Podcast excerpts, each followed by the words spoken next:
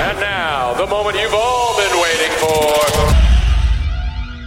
So did you slip this woman a note at the end of her session saying your didn't know what PT you is useless and whatever you're paying that person is a waste of money? And uh, by the way, my name is Mark. You're at least a seven did, and a I, half. did I give her some hints or advice, also known as a tip? Yeah. I slipped her a tip, yeah. Just a tip. How much is a tip? I, I was waiting for her to see who'd go first. Damn it! I walked into that. Good evening and welcome to Is It a Bicycle? Season 10, episode 27, the original and bestest ever TV and movie podcast. My name is Stephen Wrigley and I'll be your host for this evening.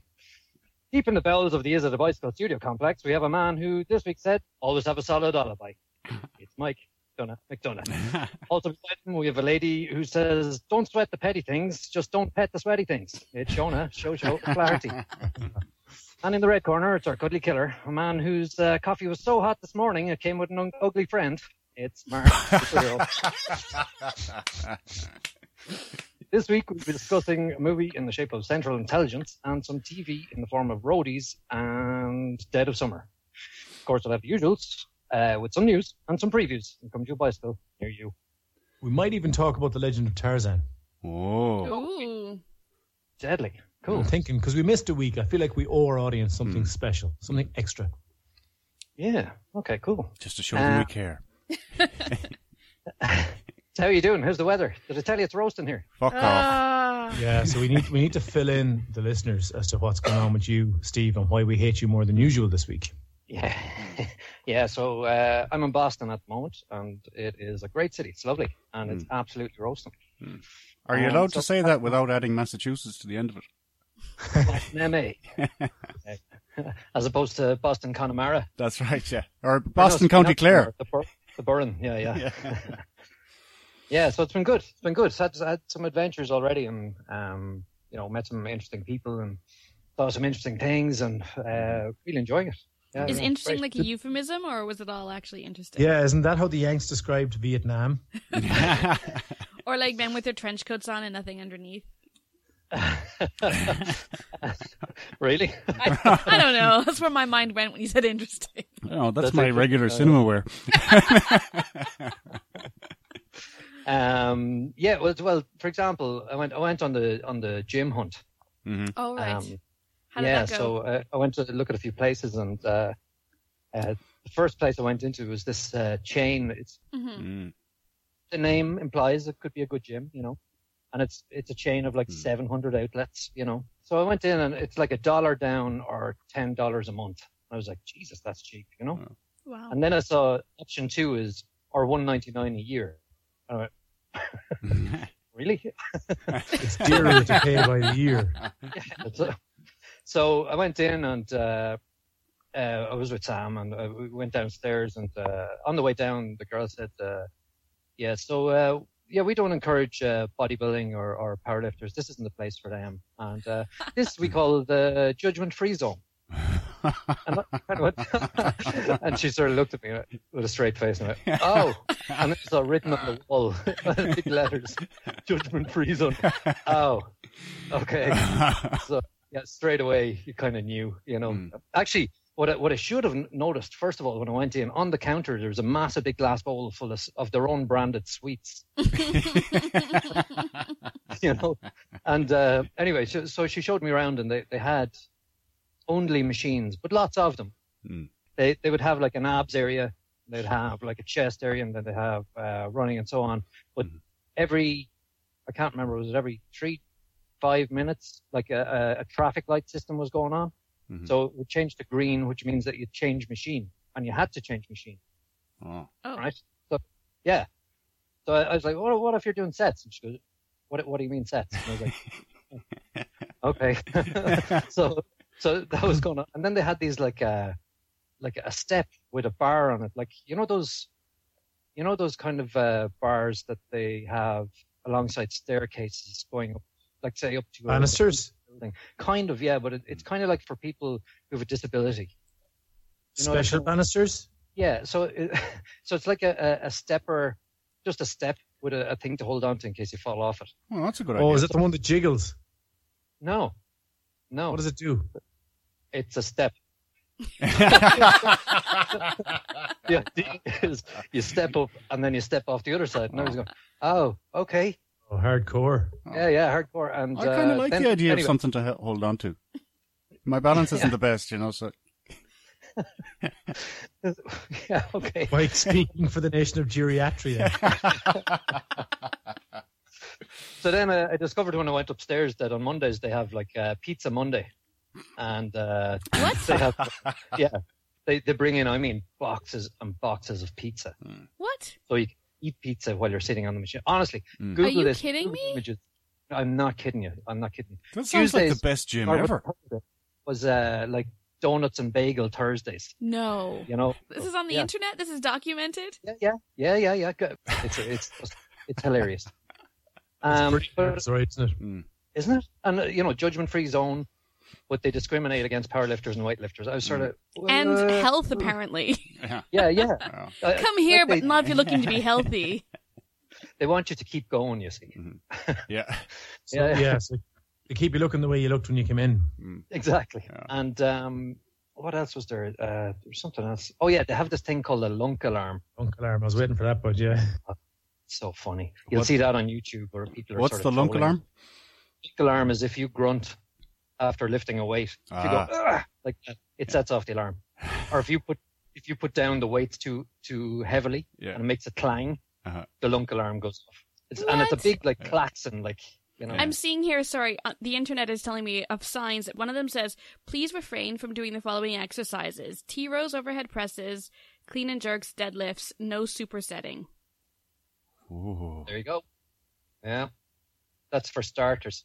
You know. Yeah. Anyway, it's obvious that you know they're they're very successful. It's Mm-hmm. genius marketing, really, Mhm. and like I think they opened like 300 outlets in 2013, 2014. I want to that cry. That's so sad. That's the I- saddest gym story I've ever heard. I want to cry that the bastards are so rich. true. Why didn't I think of this? so um yeah so it's obviously you know those people who, who sign up for a gym in january and never go Yeah. or Hmm. they're gone by Valentine, valentine's day hmm i guess that's who they're appealing to and that's what they're saying if you come here uh, you're going to have the same people as you would uh, early january you know and you don't feel have to feel intimidated uh, by people who've been going for years and you know not caved so that's that's what it seems to be anyway All Um, right, move on to your next work. gym. I need to hear a better story. Oh yeah, so the next gym. Um, well, I went to a couple of others, but one that's full of everything I wanted. And uh, I, I actually said to the guy, you know, I've, I've been, I'm sort of shopping for a gym, and I went to see this one. And I mentioned the, the judgment-free zone or whatever it's called, and they said I started laughing, and he thought that was the most hilarious thing. You know, when I when I explained it to him that I started laughing, your one sort of looked at me with a straight face.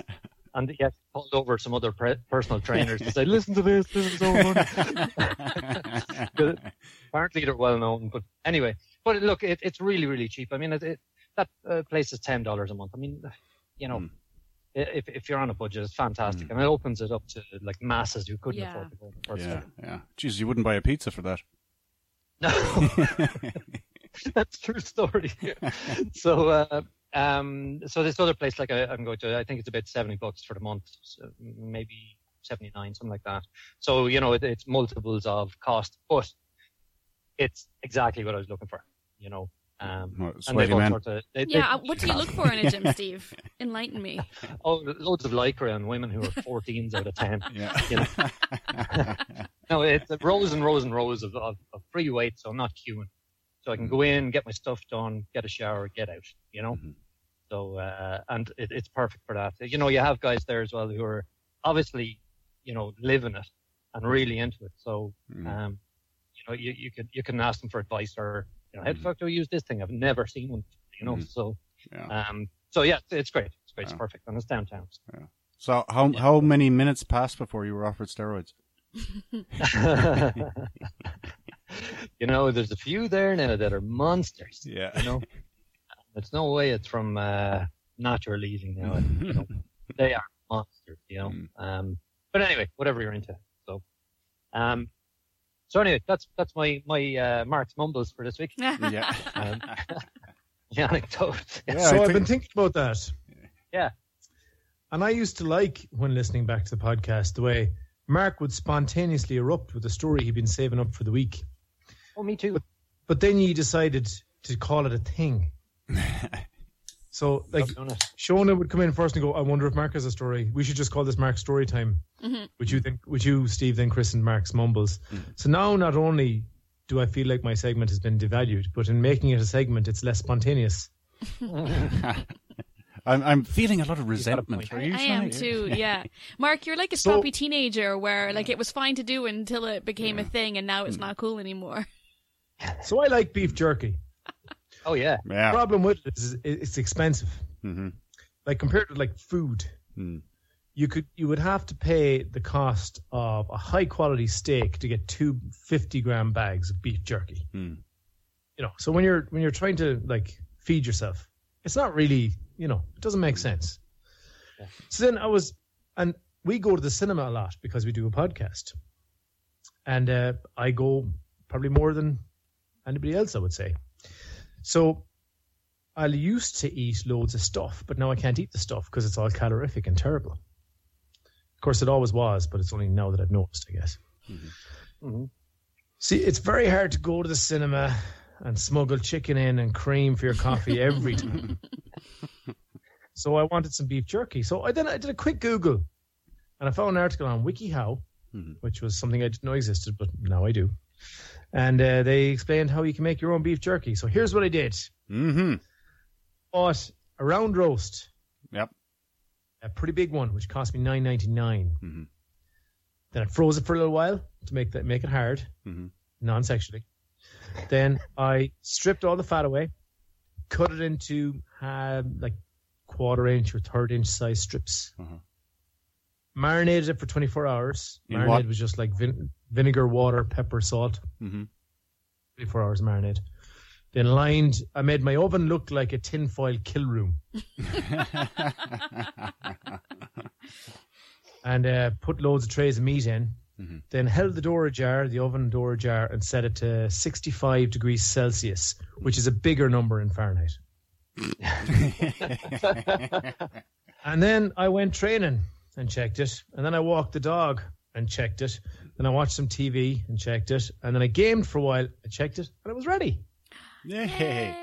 And I have beef jerky that is exactly like the stuff you would buy from anywhere else, like Oh, bulk wait. powders. Only loads That's of it. exact. That's very same. exciting. Oh. Yeah. And when you add in like electricity costs and all the rest, Mhm. it is a million times cheaper. And I have raw materials for another batch. Wow. Yeah. Like Yeah, the best day. Because they, they only they only get it in SuperValu maybe once or twice a year, and every time I Which see it, I just buy all of it. I do too. I do too. Which leads me to my funny story. I was in Centra, and uh, there's a guy. There's a guy in the mountaintop Centra in Donegal in Letterkenny. Right. There's a shout out to you, John. I'm sure you're not listening, but uh, John has become a meme in Letterkenny because he's one of these people with a great memory and a lot of love in his heart.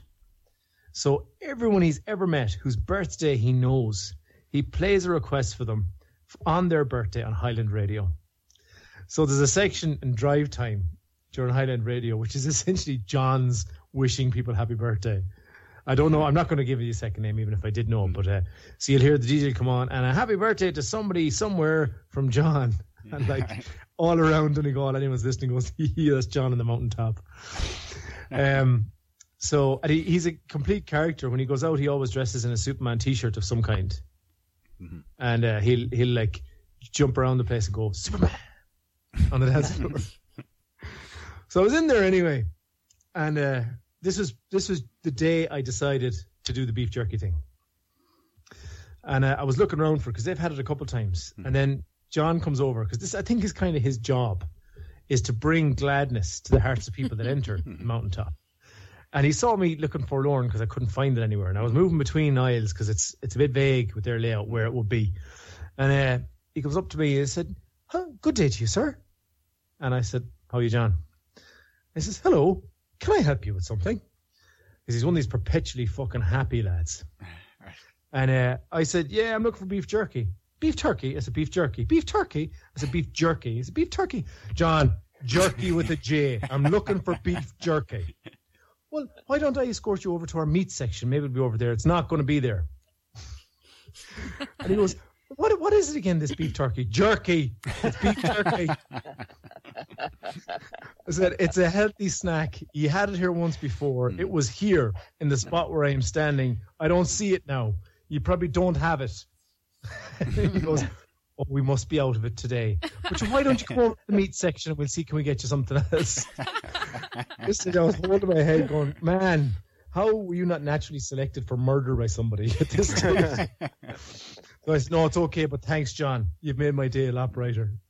I didn't realize that So- beef jerky was such a thing here. Because at home that would have been everywhere, and I never understood why Yeah. guys were always eating beef jerky. Uh, I but now, always buy it whenever I'm away. Burn, yeah. Now that I understand a little bit more about macros, I understand the uh, lure of having a snack that is also high in protein. It's high in protein and nothing else. That's the thing. As long as you get the one that's seasoned the right way. Mm-hmm. Like the only thing that was in mine was vinegar. Like there was there was nothing in it really. Like I just saw a bunch of them there in in the liquor store the other night. Uh-huh. But it was like I don't know, seventeen flavors, like teriyaki flavor, you know, bacon flavor, you know, Mike bacon Bacon. flavor. I know, I know, I know. Don't don't start. I know. There's all sorts of stuff. You, you have, Bacon like, flavored donut beef. flavor. What? What, Yeah, I know, what I know. genius came up with that? I know, I know. Maple syrup flavor. You know that kind of stuff. you know. So. Ah, delicious. Oh, that's another thing. That's another thing I wanted to talk about. Um, another thing that uh, surprised me that I didn't remember. Now I knew, I knew a lot of stuff had sugar and a lot of sugar and corn. What is it? syrup. Mhm. Corn syrup and so on. Yep. in it. But uh, I was down getting breakfast the other morning because we're in a hotel at the moment, and uh, they have a selection of like uh, Lucky Charms. They have, uh, let's say, uh, what do you call it? Muesli, uh, but it's got M and M's in it. Right? What? Yeah, yeah, yeah. M and M's, honestly. And then, so we decided to go with the the bran flakes things. You know, it, it was bran flakes and sul- sultanas or raisins or whatever, right? Yeah. So I put some of them into into Sam's dish and Grant put some milk in it. Went over, sat down, and uh, Sam tasted and went. Mm, the eyes just lit up. Like, "Mm." and I was like, hang on a second, give me a taste of that. They were coated in sugar. nice. No. Yeah, yeah, you couldn't see it, but they were just lightly dusted with sugar. You know that kind of way? Yeah. You know, the, the bran flakes and the raisins. Yeah. Yeah, I know, I know, I know. It was just, it was, I don't know. I don't know. But anyway, my, my our, our, our saving grace now, we found in the land of sugar, we found a, a place that sells all sorts of uh, good stuff um, um, that we couldn't find, let's say, in local supermarkets and so on. Trader Joe's. What, like apples and other fruits, or But That's over, sugar they, too, they come with um, marshmallow whipped cream on top of them over there. and dipped in toffee? Yeah. I would be the size of a house if I lived in that country. Like Yeah. Okay, I, I think that's the problem, Mark, for a lot of people. I literally would be. Like there's so much good stuff. Like you could have beef jerky probably with sugar on it. I bet. Mm-hmm. I know. Yeah. Candied beef jerky. There's probably a beef jerky ice cream. I think there is. But I got a pizza the other night and it was like uh, a medium or something. You know, it wasn't even the, lar- the large, large one, and it was an 18 inch pizza. Jesus Jesus. Yeah. Christ. 18. Like we we only got through, I'd say, literally half of it. Yeah. You know, Jeez. I think the rest of it's in the fridge, but I've been walking around it trying to avoid it. Yeah. anyway. Steve, I think when you Not come that it is, home, you should bring Mark um, a pocket full of the um, portable creamers that you would get in cafes in America, so he can bring cream with him to the coffee. I Are think they I have real cream though, here. or are they just I don't know. They're called creamers. I don't. Oh, uh, right, America. yeah. I don't know. Americans tell us. Amer- Americans are just a bit strange. Aren't they like a molecule? Of, aren't they like a molecule away from plastic? Those creamers. Probably. Hmm. But they're like that. portable, Mark. They're portable. They are very po- much more portable than an eight ounce bottle of cream. So, anywho, enough dissing the, the, the US. I ah, know, hmm. not dissing it. I'm loving it, actually. Yeah, it looks like you're having a Um, great time. Damn you and your yeah. fine weather.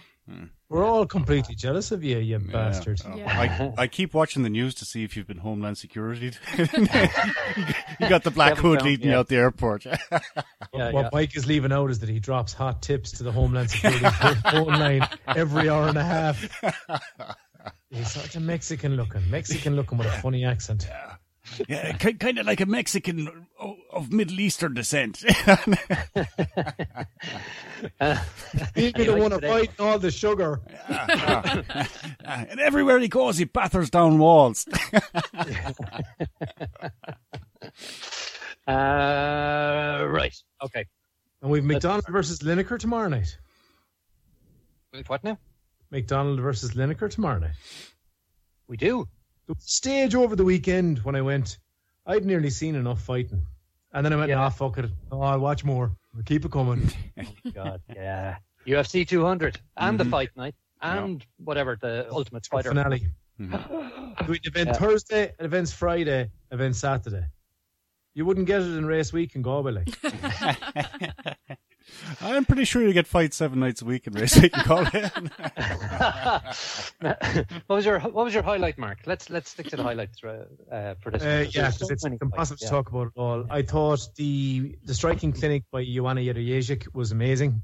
Amazing. Uh, that being said, had Gadelha not, oh, see, it's really hard not to get into the detail. Oh, Claudia Gadelha was trying to use strength to take her down, and it blew her gas.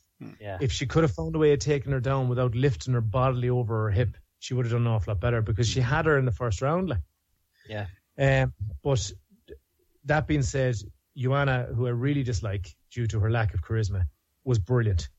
Also brilliant, and also someone I hate, Jose Aldo, looked Mhm. like a real champion. Mm. He did, didn't he? Yeah, he Looks like a cruised that. champion. Yeah. Now he's always going to look massive against uh, Edgar anyway, you know. But he looked fit and fucking brilliant. He I- just I- looked like different. If if he was anywhere near that sort of uh, standard at the last fight, Mm. I think Yeah, uh, he could have gone 15 or away with it. 16 seconds. Uh, no, but he was though. He was at that standard, but he was wasn't in his own. His head was fried by McGregor. yeah, yeah, yeah, yeah, yeah. Um, the problem with McGregor and Aldo is you got two counter attackers as well. Mhm. Uh, Edgar kept coming at Aldo, and Aldo was just eating it up, just eating it up and moving his feet, moving his feet, and gone before Edgar could get get anything he wanted to do done. But um, he looked really, really capable. It was just, it was, it was amazing, in fact, because Edgar's been on a run. Like he knocked out Mendes, like, yeah. and uh, he's had a really good run. And I think Conor is lucky he didn't fight Edgar. Not that he didn't fight that Aldo. I think he'll beat Aldo again. Um, I just think Yeah, if he fought if he fought Edgar, he'd lose. Mm. Um, I, I don't see a way for Conor to beat him at the moment. Uh, the current script. But look, that's that's not what we're talking about. Yeah, yeah. For the first thirty seconds, I thought Brock Lesnar was going to die. Looked like a man who was like you'd see in some post-apocalyptic movie, where this giant bodybuilder who's going to become the hero after a mm-hmm. while is thrown into a cage and said, "You must fight or die." Mm-hmm. And for the first thirty seconds, before he realizes he's a monster, he's going, "Why am I here? Please let me because he was he was walking around this like he'd he'd walked into a room barefoot where mm. someone had just spilt a load of thumbtacks. and he was, he was unsure what to do with his feet. He also looked like me when I try and start dancing and I'm sober. I don't know what to do with my hands. So he was there tiptoeing around with his hands kind of at different angles all the time, not knowing what he was supposed to be doing with them. And I looked at him and I went, he is going to die. Like he's in there with the most dangerous striker in the world potentially. He's going to die because if, if, if he closes the distance at all and he still doesn't know what his footwork is supposed to be doing, he's hmm. dead. Hmm. Uh, luckily for Lesnar, he remembered that he is a wrestler of some renown. And uh, because he wasn't even in a wrestling stance, he hmm. didn't know what he was doing. For 30 seconds, the event just got to him, which is fine, which is fine. I suppose he'd been out five years. But anyway, he came back and he did the business. Um, I'm trying to think if there's one particular moment that stood out. Like 200, I don't think lived up to the hype uh, in a No. lot of ways. I preferred the fight night. The fight And night. I, actually, you know, 200, the, the prelims and the early prelims were excellent, and I wasn't that impressed with the main card. How about Joe Lauzon? Ah, wow. That's a fight. Yeah, I wasn't expecting that. Really wasn't. Mm. No, well, like Sanchez has been kind of washed up for a long time. He's the only one that doesn't know it, I think, at this stage. Mm. But he's How still about- getting fights, though. More power to him. Like, Yeah, how about poor old Miesha Tate? oh man, heartbreaking stuff. I was I was sitting there mm-hmm. watching it, and I s- and I thought, you know, she took a few batters on the schnoz, and her face was opened up, and I I turned around to the young lady and said, "Don't worry about it. She always gets her face opened up in fights. it's part of her It's into a bad- strategy." Can we? We might need to disconnect Shona's audio feed for a second. So the problem with Miesha Tate losing is finally we get a woman fighter who's over a six, and she gets hammered. and She's not champion anymore. Like, and then she gets beaten by. I'm, I'm really afraid afraid of Shona's last. No, I, it was the adjectives I was struggling with. Yeah. But she's like she's got a jaw stronger than mine. Like, Mhm. you know what I mean? like Jesus Christ, if you wound up bringing that one home by accident, you'd be terrified. Oh, you wouldn't. You'd, yeah, you'd be afraid. Yeah. Yeah. And, yeah, but, like, look at what look at what you've got. Like Ronda Rousey's in hiding, right? Like she's Yeah. not bad. Look, you know, and uh. She's she's she's got a higher center of gravity. If you know Mark, what I mean. Mark, this has gone downhill so fucking quickly. Would you listen? I can't believe it's Mike calling you out on this. Someone has to say it, right? Someone It's has to because Mike it. is It now makes you- alone in the Is It a Bicycle Yeah. studio with me, and he knows better. Yeah. See, what, what you guys can't see on the camera is that Shona's actually got a knife at my ribs. It's true. Miesha Tate seems to be fucking after getting another hiding. She can't seem to find consistency. I don't really know what happened in that fight. That's one I need to watch again, um, to see if there's something that I can pick out from it. But like, it just it was just a really bad night for her. Like, I think Uh, what and happened was that the other, uh, uh, was it Luna was her name? Um, Noonan. Amos. yeah, she was A, faster, and B, better. but In also, but also, so so was Holly Holm though, Yeah. and she was able to grit her teeth and keep moving her feet and just Yeah. try. Yeah, know, and and and, managed to pull and that that is why I thought she she was in with a chance, even after her nose ended up beside her ear. Um, It's such a pity. Like, I th- I thought she'd just pull on through it, like and get her to the ground, but uh, it wasn't to be.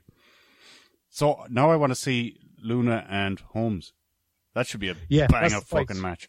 Yeah. that's the fight. Yeah, definitely. It's unfortunately it's a match between two fours, but they're really good at boxing and stuff. Okay. Moving Okay, put Shona back on there. Put Shona back on. Shona, Hey guys, what did I about the- miss? You're talking about the benefits of, of having women in the UFC. Oh, cool. Good on ya. I knew I knew I could count on you, Mark. Your education is coming along, and I know that you'd never let me down, and you make me so proud.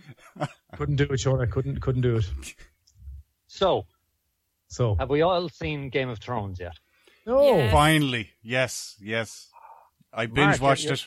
It was immensely satisfying to just sit down and watch. I, I did it a five hour stint, and then the following night Nice. three hours. Well done. Yeah, Nice. yeah. I couldn't. done. I couldn't do the the full thing in one. It was just I, I ran out of beer and then I passed out. And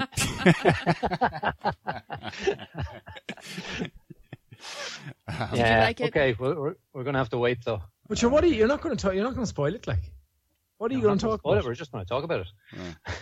But we have talked about it. We talked about it the last mm-hmm. podcast. We're making Mark What do you go- The only difference is the voice that's saying it's great. Like, Mhm. do you know what I mean? Like, unless you're going to have a spoiler cast, and for this mm-hmm. show, given the furor around spoilers for Game of mm-hmm. Thrones, you'd have to label it as such and say, next week we're going to do a spoiler cast in Game of Thrones. If you care about that, don't listen. You'd have to. You couldn't just stick it in here.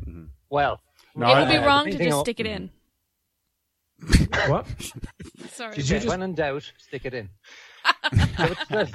This is why me and Shaun are friends. We, we, we, we're alike in so many ways. we seem to confront problems with the same strategy. Works every time.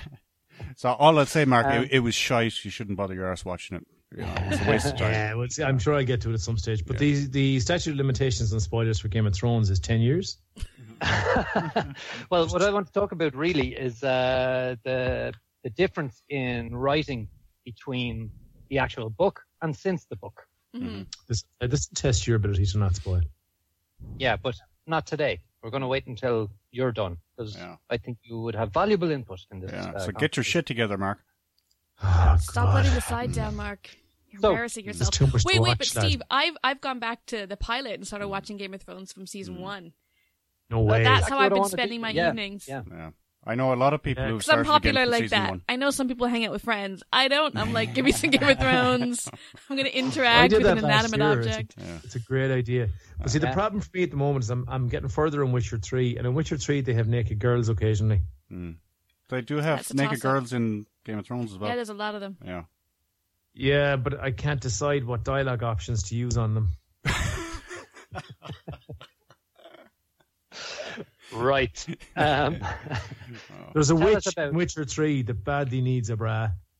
I'm not, I'm not telling her. tell us about Preacher. Preacher's going really well, guys. Great show. Yeah. We, uh, I think we liked it in general, did we, on the Mhm, podcast? yeah. I know Yeah. I did. Got a I know I did review. anyway. So I've kept up to date with it. Um, your man from Emmerdale Farm. Yeah. the boys playing the vampire is brilliant. side. Mhm. Yeah. Yeah, brilliant. I love what they're doing with the story. Um, I'm a huge fan of when someone gets powers that they do what a regular person would do with them, and that's exactly what this guy is doing. Ah.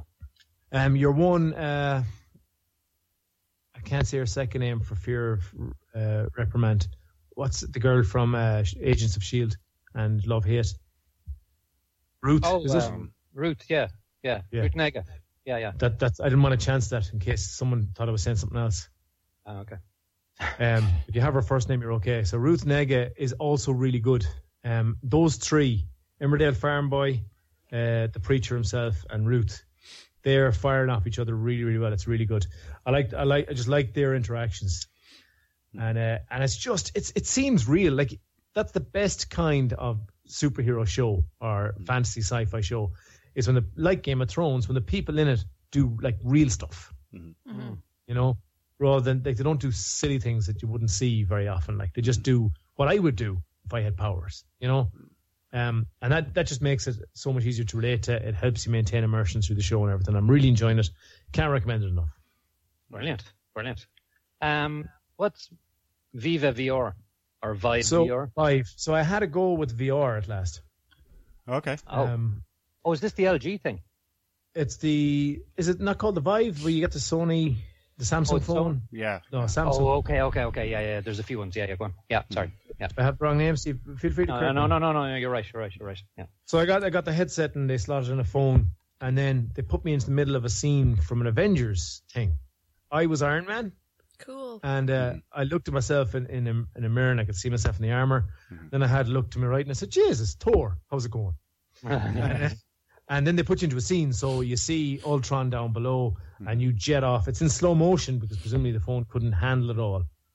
But uh, you're moving down, and Captain America is there, and he throws his shield, which shoots past you. He's on your left if you look over at him, and then as you're you're getting into a bit of bother with a load of robots, and sure, who appears? Only the Hulk, and uh, You're jumps out in front of you, and then you land in front of Ultron. Basically, he turns around and kind of roars at you, and there's a bit of a jump scare, and then the scene finishes. But it's really, really good. It was so so much fun. Mm. Do you know what I noticed straight away is that there isn't the eye strain that you get with 3D, Okay. right.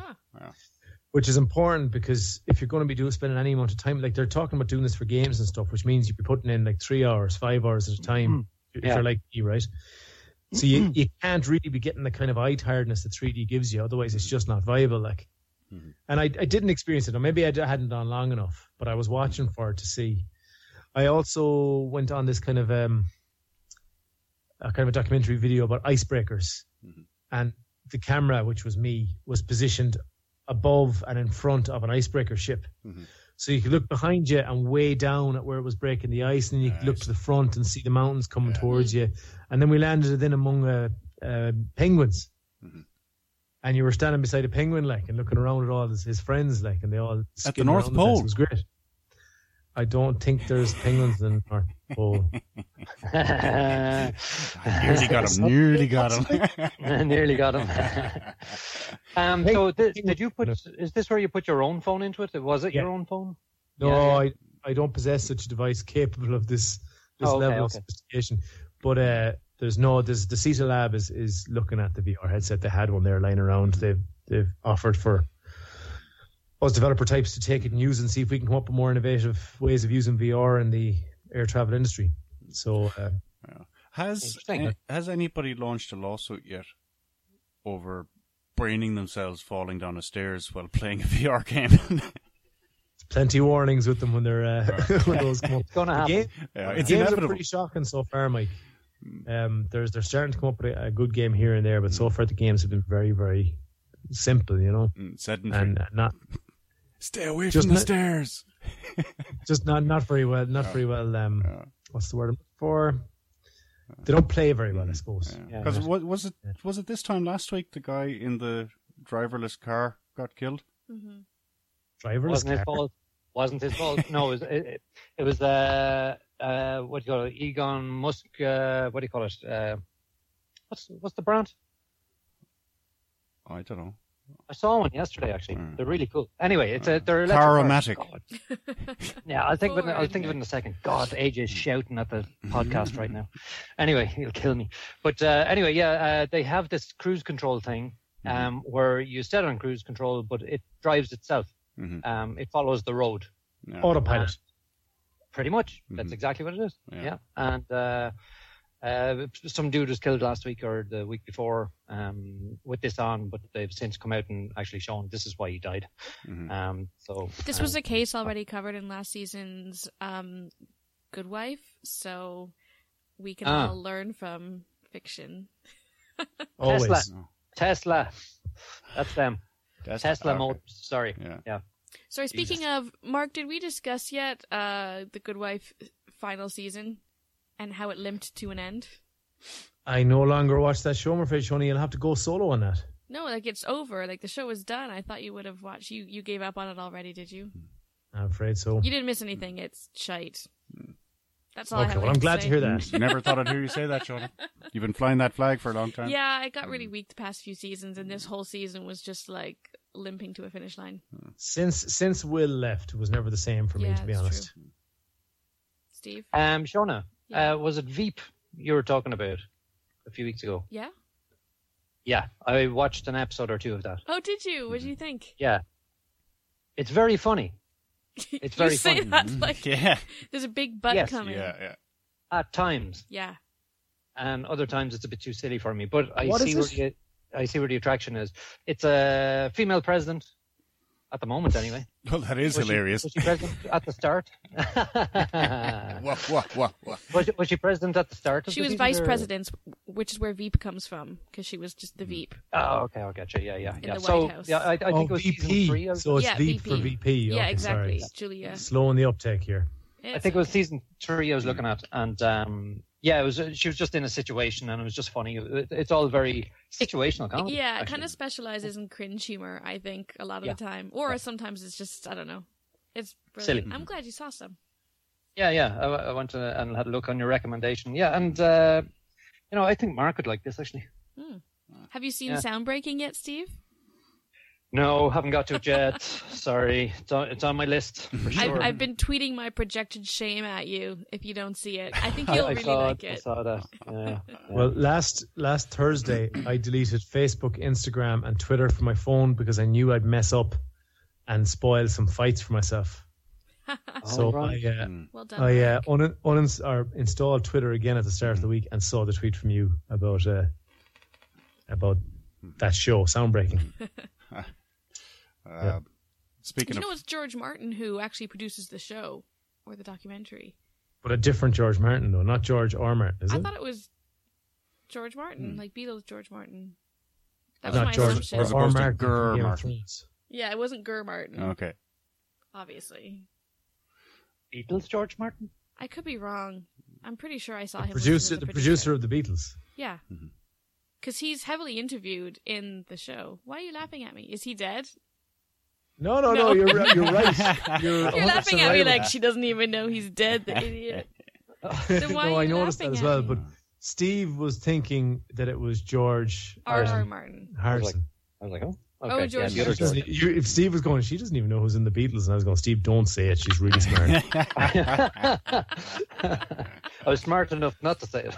yeah, you're smart too. It's okay, Steve. So- you're out of the country, so I think you're safe. yeah, yeah. So, Room. Yeah. I can't remember if we reviewed this already when we were kind of doing the Oscar stuff, so I know that this is just repeating Hmm. a lot of stuff. But anyways, it, it Yeah, we did. I, I watched Yeah, it this weekend. We review. We did a full review actually. It was one. Yeah, mini of course we episode, would have. quite Um, extensive and uh, very insightful and well thought out. I, I think uh, we did a sterling Yeah, job. Mike and I fundamentally disagreed that it was worse or better from the point of view of the kid. Oh right. That was that was the main bone of contention on that review, if I remember correctly. I think that review might have happened while I was on maternity leave. I can't mm-hmm. remember. But anyways, mm-hmm. I saw it this weekend and uh, cried a lot. Hmm.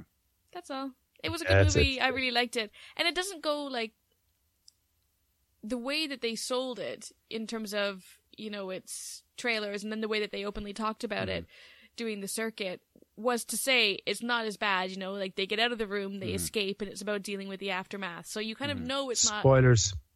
But So if you haven't seen The Room, go back in time and unlisten to what Shaun has just no, I just said that that's how they sell the film. They tell you up front. So I'm not I'm spoiling anything. Whatever, just Mark. Shut up. I don't care. You're not my dad. um. Oh. So, despite the fact that it never gets as bad as it could be, mm. I'm still like, I've become the. I've hmm. somehow managed to become even more sentimental and emotional hmm. since becoming a mother. And I watch hmm. anything in the world that happens now. My first thought is that used to be somebody's baby. Oh, That's so there was sad. there was a lot of silent uh, crying while my husband watched the um, Euros final. Uh, I, I can't wait for room two. Driveway.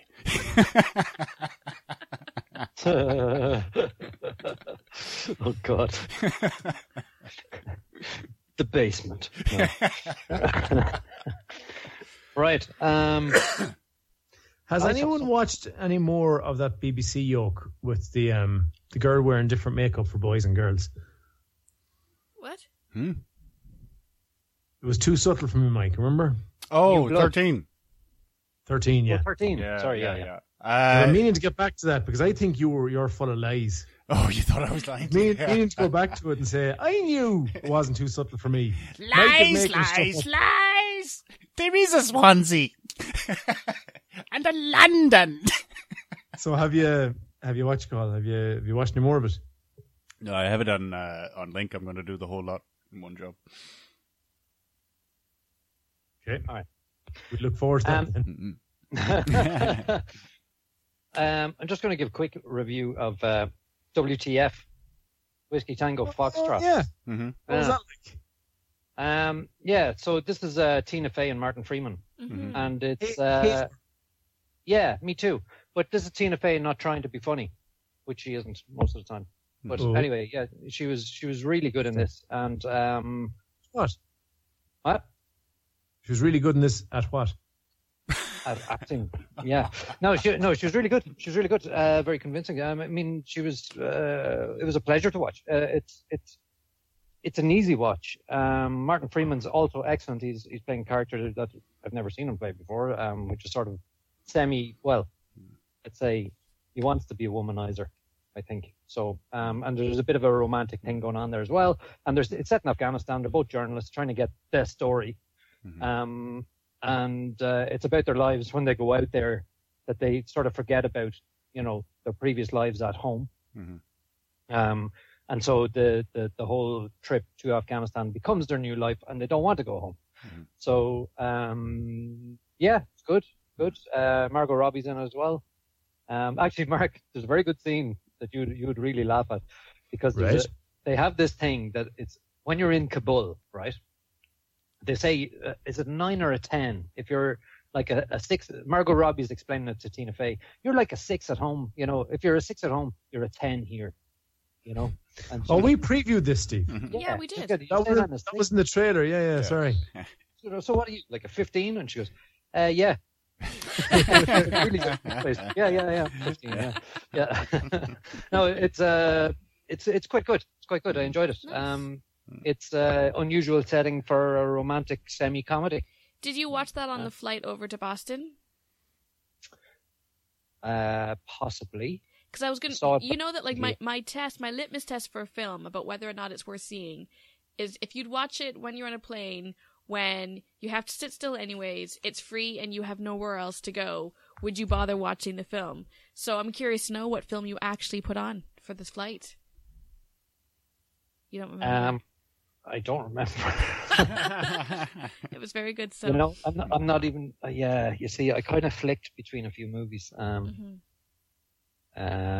um yeah i don't think it was on the flight actually no okay. I watched something else on the flight, and I I can't remember. Can't remember. Hang Mm.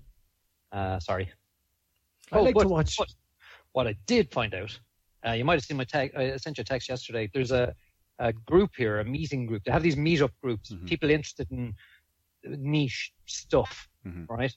And uh, it's a great thing. Uh, Like people murder. yeah, yeah, yeah. It's, it's like the Dexter meetup group or Dexter Appreciation Society. I don't know. And um, so uh, there's one for previewing movies, screeners. So like, I think it's tonight or last night there was Ghostbusters, but you have to queue up from five o'clock. It's on at seven o'clock.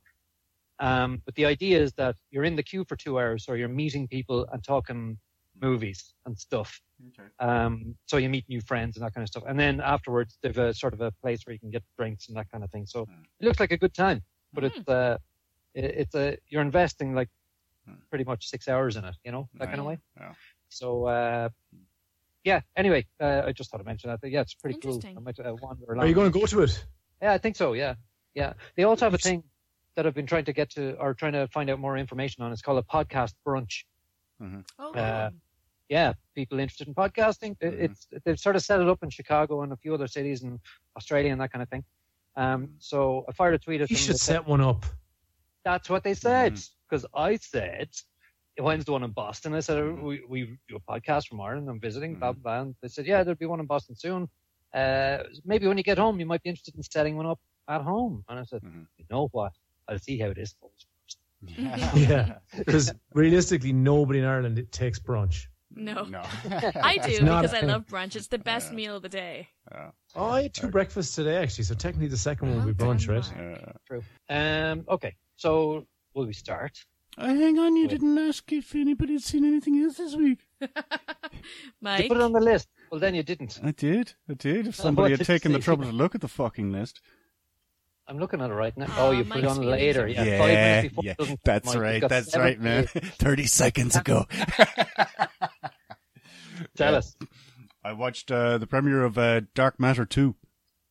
Oh, This was uh, a little gem from last year that uh, picked up a bit of traction. People who thought maybe this was a shit show at the start ended up following it through the whole season, and we're a little bit sad to see it go at the end. I count myself as one of those people. My life was significantly emptier in the absence of Dark Matter and Fight Ship. Um, so it's back, and uh, the crew are in real trouble with the law, and uh oh. this is uh, this is where kind of it it kind of grabbed me back straight back into it because do you remember how things weren't really kind of as Mark was talking about earlier? What would you do in real life, kind of thing? that never happens in Dark Matter. It's always by the book, sci-fi um, stereotypes and Right. blah blah blah. Of course. So they're they're in a maximum security prison, and this maximum security prison with all the deepest scum of the galaxy is not segregated between males and females. like, oh, how do you think that'd work out in real life? um, and they they basically do, do they explore the issues uh, that might be associated with such a setup? Um, there is uh, there are a couple of tangential uh, references, but it, it's largely uh, assumed that nothing like that could ever possibly happen, even in a maximum security prison filled with bad people who do those kind of things all the time. Right. So uh, yeah, it, it's it's great. It gets straight back into it. You know, they go into the prison, and it's basically the whole first episode is them all establishing cred in the prison. So it's fight after fight after fight. You know, take on the big guy, take on the bad girl. You know, and uh, you know, by the end of it, I I really did believe that these people could handle themselves in prison. yeah. Um, you know, you should have seen the way that guy used a spoon. It was just, it was magnificent. Yeah. Um. So, So, you're set up for the season. You're going to save them all and watch them in a big, uh, you know, all at once, a big binge. well, you see, that's the thing I kind of like about Dark Matter is because it's not so good that you want to save it up and watch it all. It's just, Right, right. it's just something that'll get you through a Tuesday night. You know. Mm. Um, and uh, yeah, I'm, I'm looking forward to it. I'm gonna hang in there, watch this season. Yeah. Cool. So there you go. Cool. Nice one. Dark Matter, huh? Mm. I'll have oh, to, and, have and to sorry, before. I, I can't let this pass. Uh, just on the whole, how Mark views the world thing. Dark Matter, obviously, they have nearly all good-looking people, and at the, the very start of the, the season two uh, uh, first episode, um, they're standing in a room, and you just—it's a dark room, and you just hear this disembodied voice saying, "Take off your clothes." Oh, I like it. Was it Mark? It sounded uncannily like Mark. anyway, I'll leave you with that. Um, don't know what you guys are up to. All right, okay. Um, okay. Standing in a dark room, apparently, waiting for the time to say my line. Right. First of our movies, Central Intelligence. Mark, tell us about Central. Central Intelligence. Uh, this is a film about a little heart and a big Johnson. so um, it's The Rock's latest movie. He plays alongside Kevin Hart. The Rock was a fat kid in high school, got bullied. His only friend back then was Kevin Hart, who was the most popular kid in school. Flash forward 20 years or whatever, and The Rock is now a mountain of a man, as we all know. And uh, Kevin Hart's character is no longer the king of all he surveys. Uh, they run into each other for high school reunion, and it becomes apparent immediately by The Rock's character telling him that he's in the CIA. And they wind up having a madcap adventure trying to save the world. And So, Am I the only one that's seen it? no. Okay. Have you seen it, Jonah? I have not, but I look forward Oh. to hearing about The Rock. Yeah. I think I think you need to see this. Do You I? know, yeah, yeah. Uh, that's a, that's a precursor to my my review. Um, this is this was never going to be a serious movie. It's never going to be an Oscar contender. no, but that's not what The um, Rock does, really. For the No, uh, you know, it's sort of in the Melissa McCarthy com- comedy kind of uh, area for me. You know, that kind of easy to watch visual chewing gum. yeah. You know, yeah, and, and a few giggles thrown in as well. You know, um, this is actually probably the funniest movie I've seen this year. Oh wow. Now, I haven't seen many funny movies, but this is probably the funniest one I've seen. It's not clever, clever. It's a bit iffy, actually. And Kevin Hart, he does go a bit OTT on the exasperation type stuff at times. Isn't that his style Uh, though? Yeah, it is. Uh, yeah, it is true, but can be a, a, a little bit sort of OTT on it. I Oh, think. for sure. but you'd, you'd be, want yeah. you want direction to jump in there if he is going over the top, like. But maybe, maybe that's what they wanted from him. True, true. Actually, um, you can see in the outtakes that he even goes even more over the top, uh, which is ah, the outtakes are just brilliant. They're brilliant, and uh, you you just sort of get into these characters really quickly. Um, the Rock sort of plays. Uh, he, he's got sort of a simple kind of character uh, initially, and then sort of layers start to peel off, and you realize, you know, he's not as simple as he initially seems Mhm. and that's just brilliantly done as well. Um, uh, yeah, Rock it's- is really it's- good. Yeah. I Yeah, could he is. see him Yeah, being really is. good. Is his character kind of somewhat similar to him in real life in terms of the sense of humor? You know, happy-go-lucky, kind of jibes at people, and a bit um self. Uh, what's the word? Deprecating. Deprecating. He's a bit more vulnerable than you'd imagine he would be. Okay. That's yeah, it. it's it's not it's not the Rock. It's it's not like it's not him exactly. Like he's doing a really good job creating a character here because, like what Steve has just described, he does all of that with character acting. Like, Right. yeah. um, It's like, not like it- ballers. no. Have you, He's just do you watch himself. Ballers, Shona? No. Oh, you should watch that. The Rock's TV show on HBO. yeah, no, it's I know really what really it good. is. Is it? Yeah, it's really good. I've seen it and I've, I've season two, contemplated uh, season linking it, but I'm making my way through Snog, Marry, Avoid US, which is called Love, Lust, or Marry. Oh, I haven't heard about that. It's a new, it's a new show, Mike. It might be your thing. Oh yeah, I used to love Sounds like Snog, Marry, Avoid. Do you really? Of course. It's called Love, Lust, or Run, and it's Yeah. Stacey London who used to do another TLC makeover show. Okay. She's now the she's what Pod is in the Okay, UK yeah, version. yeah, yeah. So they spend a bit more time on backstory Right. Because it's an American show. yeah. so they kind yeah. of Are they all doing it for their parents and stuff? And... well, you know, there's always different reasons. But anyways, it's, it's great. And I've been watching Yeah. that at the moment instead of Ballers, but I will put Okay. Ballers on my radar. What, what, what's it called again, Shaun? Um, it's called. Well, see, if you're looking through the planner on TV, it's called uh, Snog, Marry, Avoid US. Mm-hmm. But the actual show is called Love, Lust, or Run. I'm just waiting for another one to come out. You know, called like uh, "Sick, dying, Dead, Buried, Rotten, and Forgotten." You know, Well, there's a there's a gap in my dog. schedule you know. that American Grit used to take up. Well, th- maybe mm. this is your thing, Mark. I don't mm-hmm. know. You can watch people who Yeah. dress mm-hmm. ridiculously get uh, under Speaking makeup. of American Grit, that that that PT and his So oh, his Yes. trainee was were back in the gym. Really? She wasn't hot that day. Hmm. She decided to keep her top on. Oh, okay. Oh, that's a bit unfortunate. Do you know, by the way, um, I was listening back to last week's episode um, this week, and I realized that when we were talking about that, there was a point in which I said, I err on the side of not wearing a sports bra. To clarify, the rest of that sentence should have been only a sports bra, because at the gym I do indeed wear a sports bra.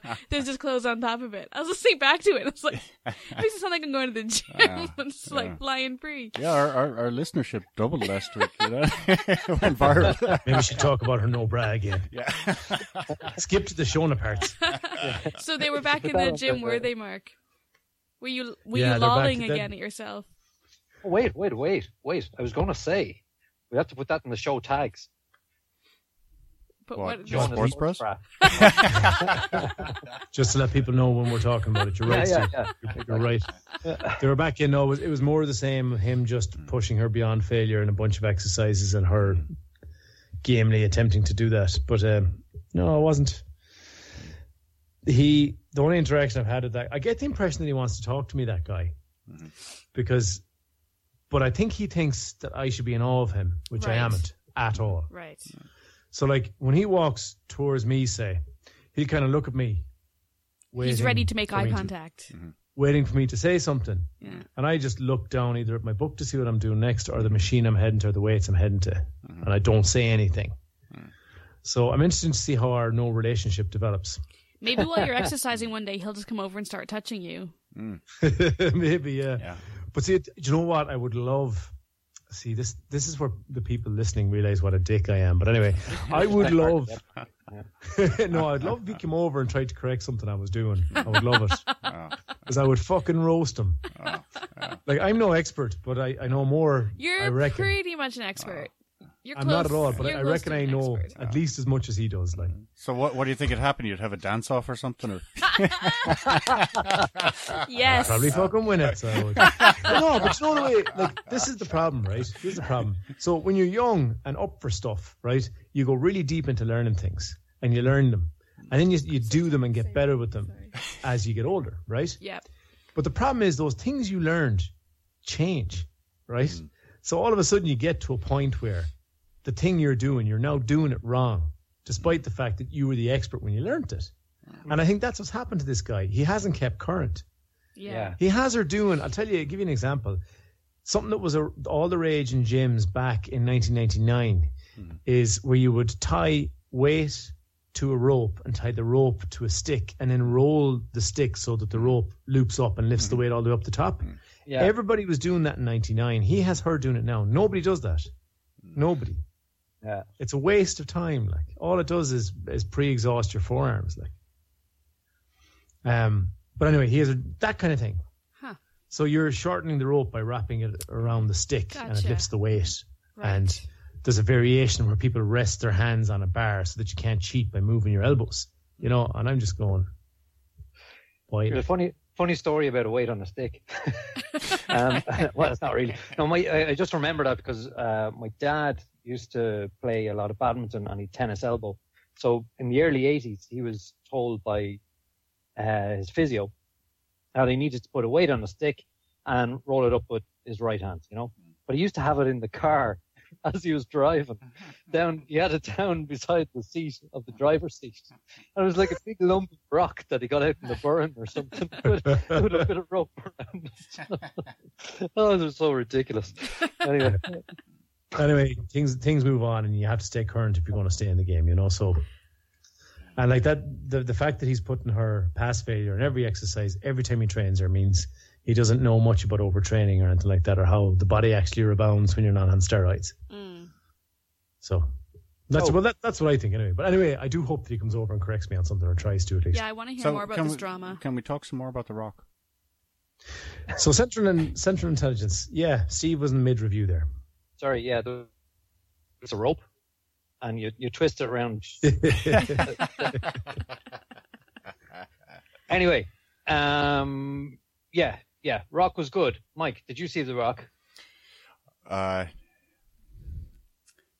I'm sorry to say no, Steve. I didn't. Oh, you failure. I know.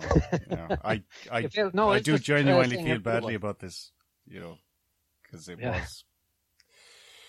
That's A all right, matter Mike. We get over Steve, I can talk about it if you want. Yeah, do yeah, yeah. I want to hear uh, anyone actually else's finished opinion apart from my own. Yeah, Um, so you mentioned that it's, it's not exactly an Oscar contender. It's not trying to be, obviously. It is very close to completely predictable, which is intentional. So they want you to guess everything that's going on, so you can be kind of waiting for it. They don't. They don't like their twist, quote unquote, is very highly telegraphed on purpose. So you have to kind of accept that the plot isn't why you're there. It's the fun they have getting through, getting to it, right? yeah. And like, I don't know if anyone has watched the YouTube videos where they're promoting this movie, Mhm. but there's a bunch of them I recommend people watch where Kevin Hart impersonates The Rock and vice versa. I've seen those. Some of the funniest stuff. Like, they're so funny, the two guys. Aren't they? So The Rock, like, at the risk of sounding foolish, The Rock's performance is actually a little bit complex. Um, and I think he does a great job at it. He is in great shape for it, as he always He's is. always in Um, great shape. I'd be surprised if he wasn't in great shape. I was I was listening to him on UFC Unfiltered promoting this film. That's another great podcast uh, with Matt Serra and Jim Norton, and uh, he says that the gap between filming for each movie is dictated by what size he needs to be. Mm, hmm. Okay. So he was saying that for Fast and Furious he needs about six weeks because he has to put on about twenty five pounds. Mm-hmm. And then he said for Central Intelligence, he said for that character, he felt that that guy would be a little bit smaller. So he reduced his weight accordingly. He trained to be a little bit leaner than he would be. And then when he goes up to something like Fast and Furious, he becomes like beast mode. And obviously for Hercules, it's fairly well documented that he went as big as he's ever been. You want to be the biggest he, he could he could be for that character because that's obviously central to the to the role, right? Hercules is the strongest person, so so it's really interesting the amount of training that guy does. He, he works so hard. So if you But, had a um, big rock, that would give you a Brock. Yeah, did they ever match up in the WWE? I think they did.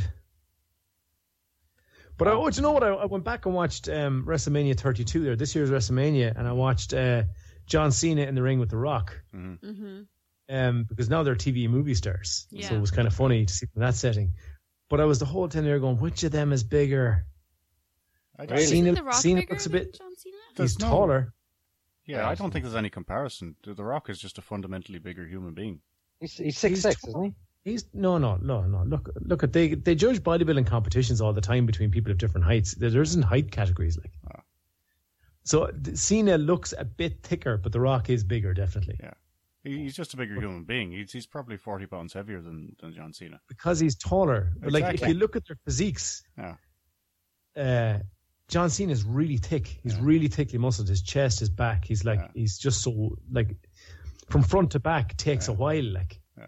But like, And like, like what I'm saying is, I, I could put on 40 pounds. I will never look as big as you. Because you're just fundamentally a larger human being. you know? yeah, you're okay. Right, I see where we're going with this. Right, so I, I let me rephrase. Yeah. I was comparing their physiques in the abstract Ah, okay, okay. I thought it, you were talking about overall mass. In to see who I thought had the better musculature.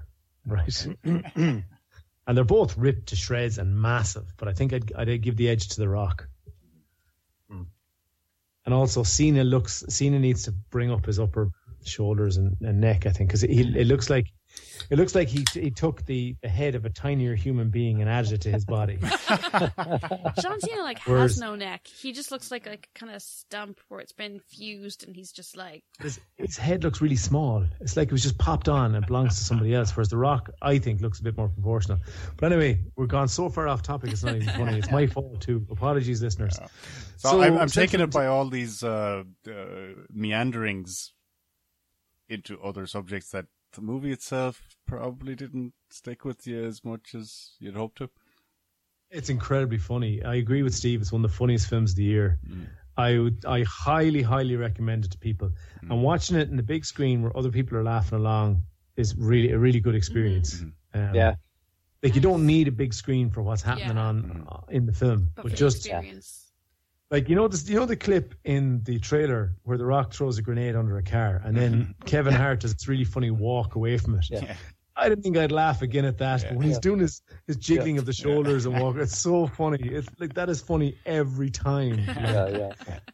But uh, and the funniest bits weren't in the trailer. There's a lot of funny stuff that you don't know about. Um, Yeah.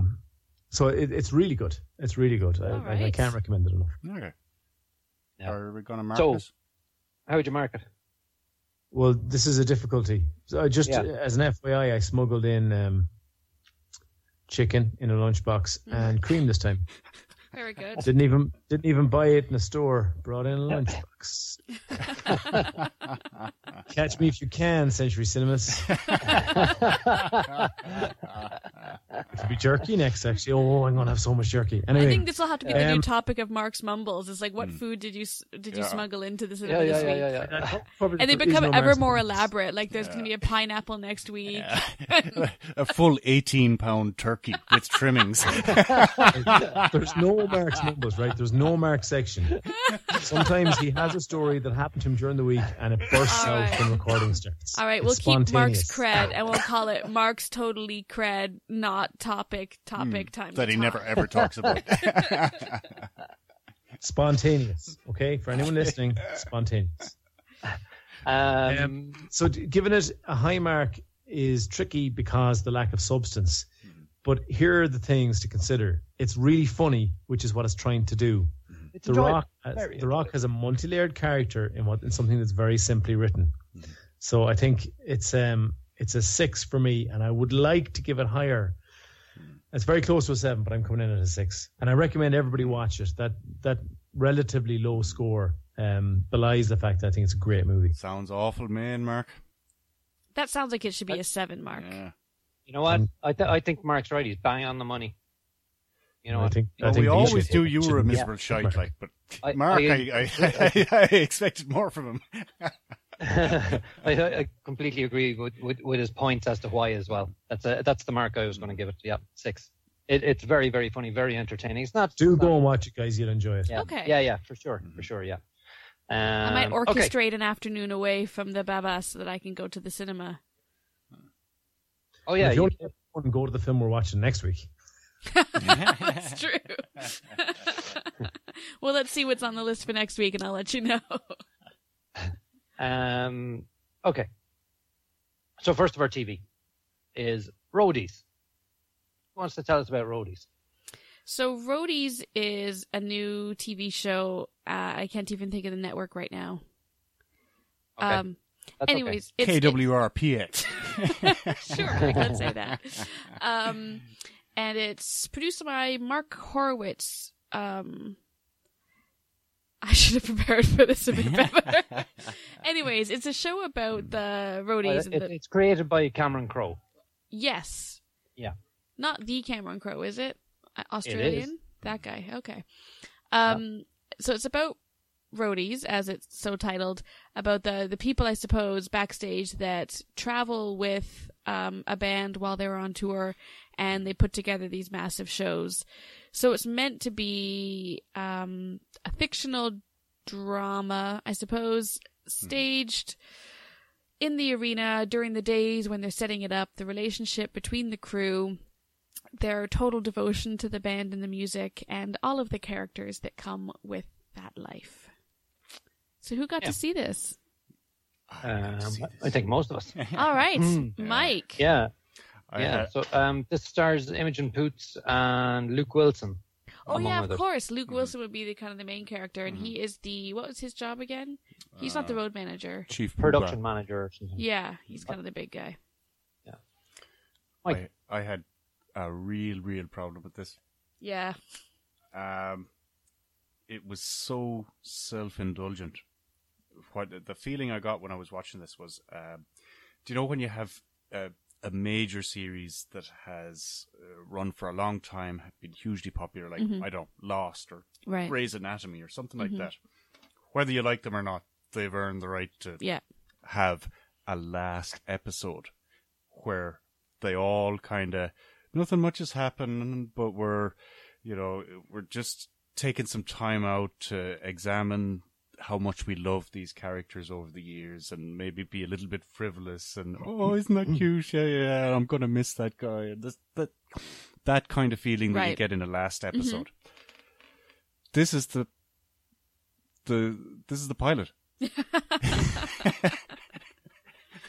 And you know uh, one of the main characters imogen poots or whatever she's basically leaving the the the group. Mm-hmm. So they they streamlined the whole episode around her leaving Mm-hmm. and it's almost like they assume that you're supposed to That we care. I like what? You know, seven seasons in, fair enough. Twenty minutes, not so much. But Mike, she made a movie that compiles all of different people running in films. She's a serious artist. Yeah. And why does she have to have a skateboard? I know mean, it was really. so contrived. Oh God! I know. Yeah. Really? You think? Ah, Jesus. Uh, Yeah, I'm I'm just a girl in a man's world, but I got a skateboard. and it's all about the music. I can only do it if I believe in the music, God. but I don't believe in the music. Oh dear, just make it stop. Steve, what did you think? What did I think? What the fuck is wrong with you people? this was a Hang on. tremendous show. Oh that was all no. Mark is standing up. He's ready for a fight. You just Do you sit wanna wait for and the rest shit of us? on the life's work of people generating a show. Cameron Crowe, for God's sake. Oh no, we lost Mark. Hmm. Oh, I thought he Thank just God. stopped talking and he was just standing. I thought he was just so overcome with emotion that he had. So yeah, so so this was yeah. I mean, initially it was wooden, and it, it had that, you know, that kind of that kind of snappy, too cool for school interactions. You know, Yeah. Oh, it's you know very that, that, cool. that kind of dialogue drives me mad. It's like the equivalent of you know that. You remember that time we barely got out of Kosovo, and then they continue on. Do you know that kind of conversation? Yeah. yeah, Kosovo. That was hard, man. You know, and uh, and then the and then there was the scene on the stage with the corporate guy. This corporate guy arrives in just before. The finance Um, guy. Yeah, finance guy, and that that was sort of I think the turning point for this. Um, a I good think turning they- point they- or a bad quit- turning point? Yeah, well, they they sort of quit all the, the character development and the snappy lines and the the too cool for school stuff, Mm. and uh, then the, I thought that scene was great actually, I- um, and I liked the the way Kel Imogen Poots was so uh, outspoken and uh, she was a great character, right? But I do agree. She was there's, really uh, good at skateboarding. yeah, She really there was, was. that. There was that very predictable storyline with Kel, and very. Oh, I don't know. I don't know. We've seen this loads of times before. Uh, loads of times. I mean, if I mean, if you if it was something. Where have we seen this before? Wait a Where, where have we seen this before? Mark, We- wait your seen this- turn. Let me get this point out. We've seen this. Uh, it's almost like a, a, a point that they have to hit, where in the storyline you have this person who's going to leave in the pilot, right? Mm. And you know full well they're not going to, right? I mean, uh, if you have someone threatening to leave a TV show on episode one, and you want the audience to follow along and to wonder, will they? Won't they? Well, You know, well, I mean, un- no. unless it's Sean Bean. yeah, let's not be- well, well, then you can't make them a seven or greater, you know, because you know that they're not going, mm-hmm. right? Yeah, so I, I get that that was predictable, right? So that aspect of it was predictable because they'd invested so much into her character, her backstory, and all of that, the establishment, right? So you know she's sticking around. But it, there was a point in that show where I went, I think this girl is really fucking leaving, you know. And given the fact that intellectually I knew she wasn't, that's a tremendous bit of writing and, and storytelling.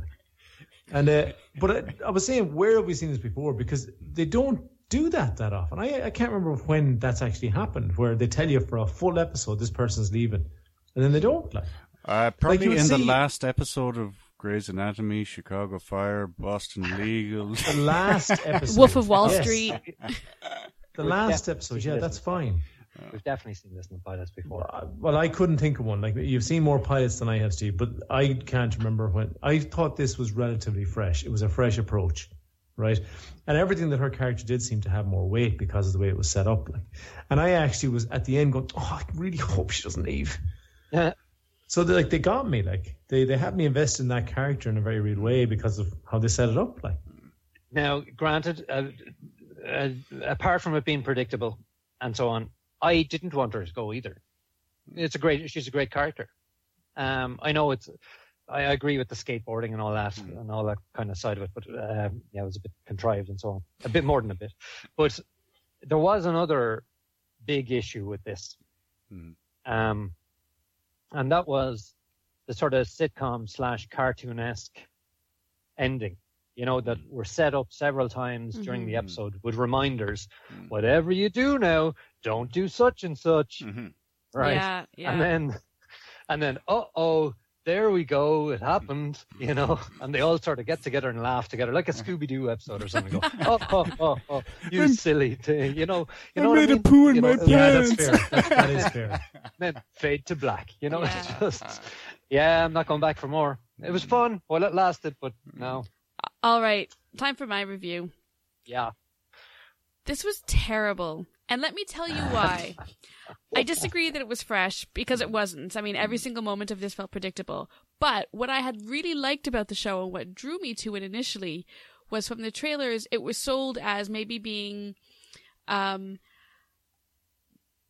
an interesting take on people behind the scenes and their interactions were going to be interesting. There was going to be relationships there that came together and fell apart. Uh, the production value was kind of snappy and cool. There was a music backdrop, and I thought that there was a lot of potential there. But what we got instead was a show that I think fails to properly um, determine its audience because in some aspects it's kitschy and it almost would be aimed at the glee crowd that might be skewing a bit younger let's say where it's kind of this like utopian um paint by numbers you know behind mm-hmm. the scenes you know. Mm-hmm. There's the people who are so cool. They're fucking too cool for school. Mm. And you know you try to talk to them and they're just like listen it's all about the music for me. And then there's her moody brother who works for Pearl Jam and he just got fired and he's just like, I just love them so much. And then he shows up at his sister's work and the people are like, sorry to hear about PJ. Cause like they call Pearl Jam PJ mm. cause they're all like, you know, scenesters. Oh. I fucking oh. hate scenesters. If you ever meet me in real life and you're a scenester, step because I don't want to talk to you. Yeah, just step off, man. just step. People with pretensions. Yeah, she, And she even has the hand to go with it. Yeah. So we have a lot of that kind of skewing younger um, glee aspect, but then you also have a character that no one has addressed yet, which is the really creepy, pixie, manic, insane girl who masturbates with a microphone and then also deep throats it.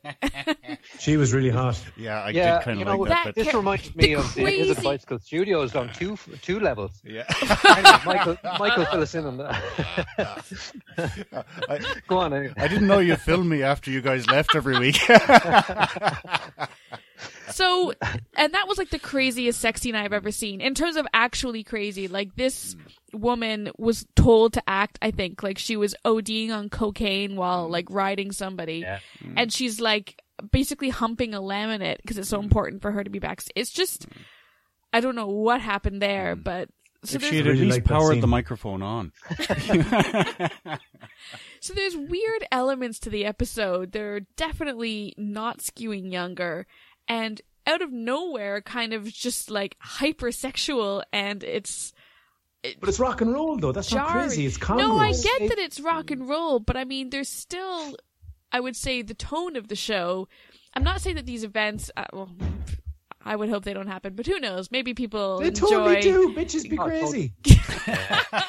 okay, but I think the tone of the rest of the part, you know, especially the the backstage people, the tone of the show is skewing younger. It doesn't have kind of, I think, uh, maybe real life inserted in at any point. Um, there's not really any grittiness. It's it's kind of cartoonish, What- what which is fine, but what it about jars. the lady who does never talks to her husband? Yeah, th- there's That was kind okay. of sad. That's another issue I have. Owen Wilson and uh, the woman who is I don't know his, Or his brother Luke, even. Yeah. oh yeah whoever Luke Yeah. Yeah. whoever the hell it is that's the lead of this Mm-hmm. show, um, I don't think makes a very captivating lead. I'm not particularly interested in his story. Mm. I'm guessing they're using him as a proxy because he's like our, uh, I was gonna say a passepartout. He's our, um, access, of you know, yeah. open access to every part backstage because that's what his job is. But um, I don't find his character particularly interesting. I don't find the acting interesting. Um, I, I'm not interested in where his storyline might go. They're trying to kind of hook us uh, with the potential personal tryst, but I don't care about that either. Um, what else didn't I like about this? I just I wasn't a huge fan of it. Uh, The production value was good. There's obviously money that's been put into the show, um, but there was nothing that happened that wasn't predictable. There's a weird thing that they're also trying to be. Uh, they're trying to get a lot of you know cred with the kids watching the show by doing actual music. So they have the sound engineer seems to have a mm. song of the day, and she uses the song. I'm assuming mm. to test audio levels, mm-hmm. but then during the show, it actually gets written on the screen like song of the day, mm-hmm. and then they play a song by a band, mm-hmm. and the song title and band name come up on the screen. Wasn't a bad song at first. What was it? The Frightened Rabbits. It like, was a good la, song, but la, la, la. we all know Mike is the best singer of the Is the Bicycle Crew, so that's why we left him that role this the, week. the Letterkenny Musical Society hasn't seen nothing yet. So, you know, despite the music being good or bad, I mean, they were clearly like the the executives were like, yeah, let's do this mm. bit like you know each episode where we have like a real song. We'll we'll feature someone who's cool and indie, and it'll make us cool and indie, but mm. we'll make it like fit into Yeah. the show. Mm.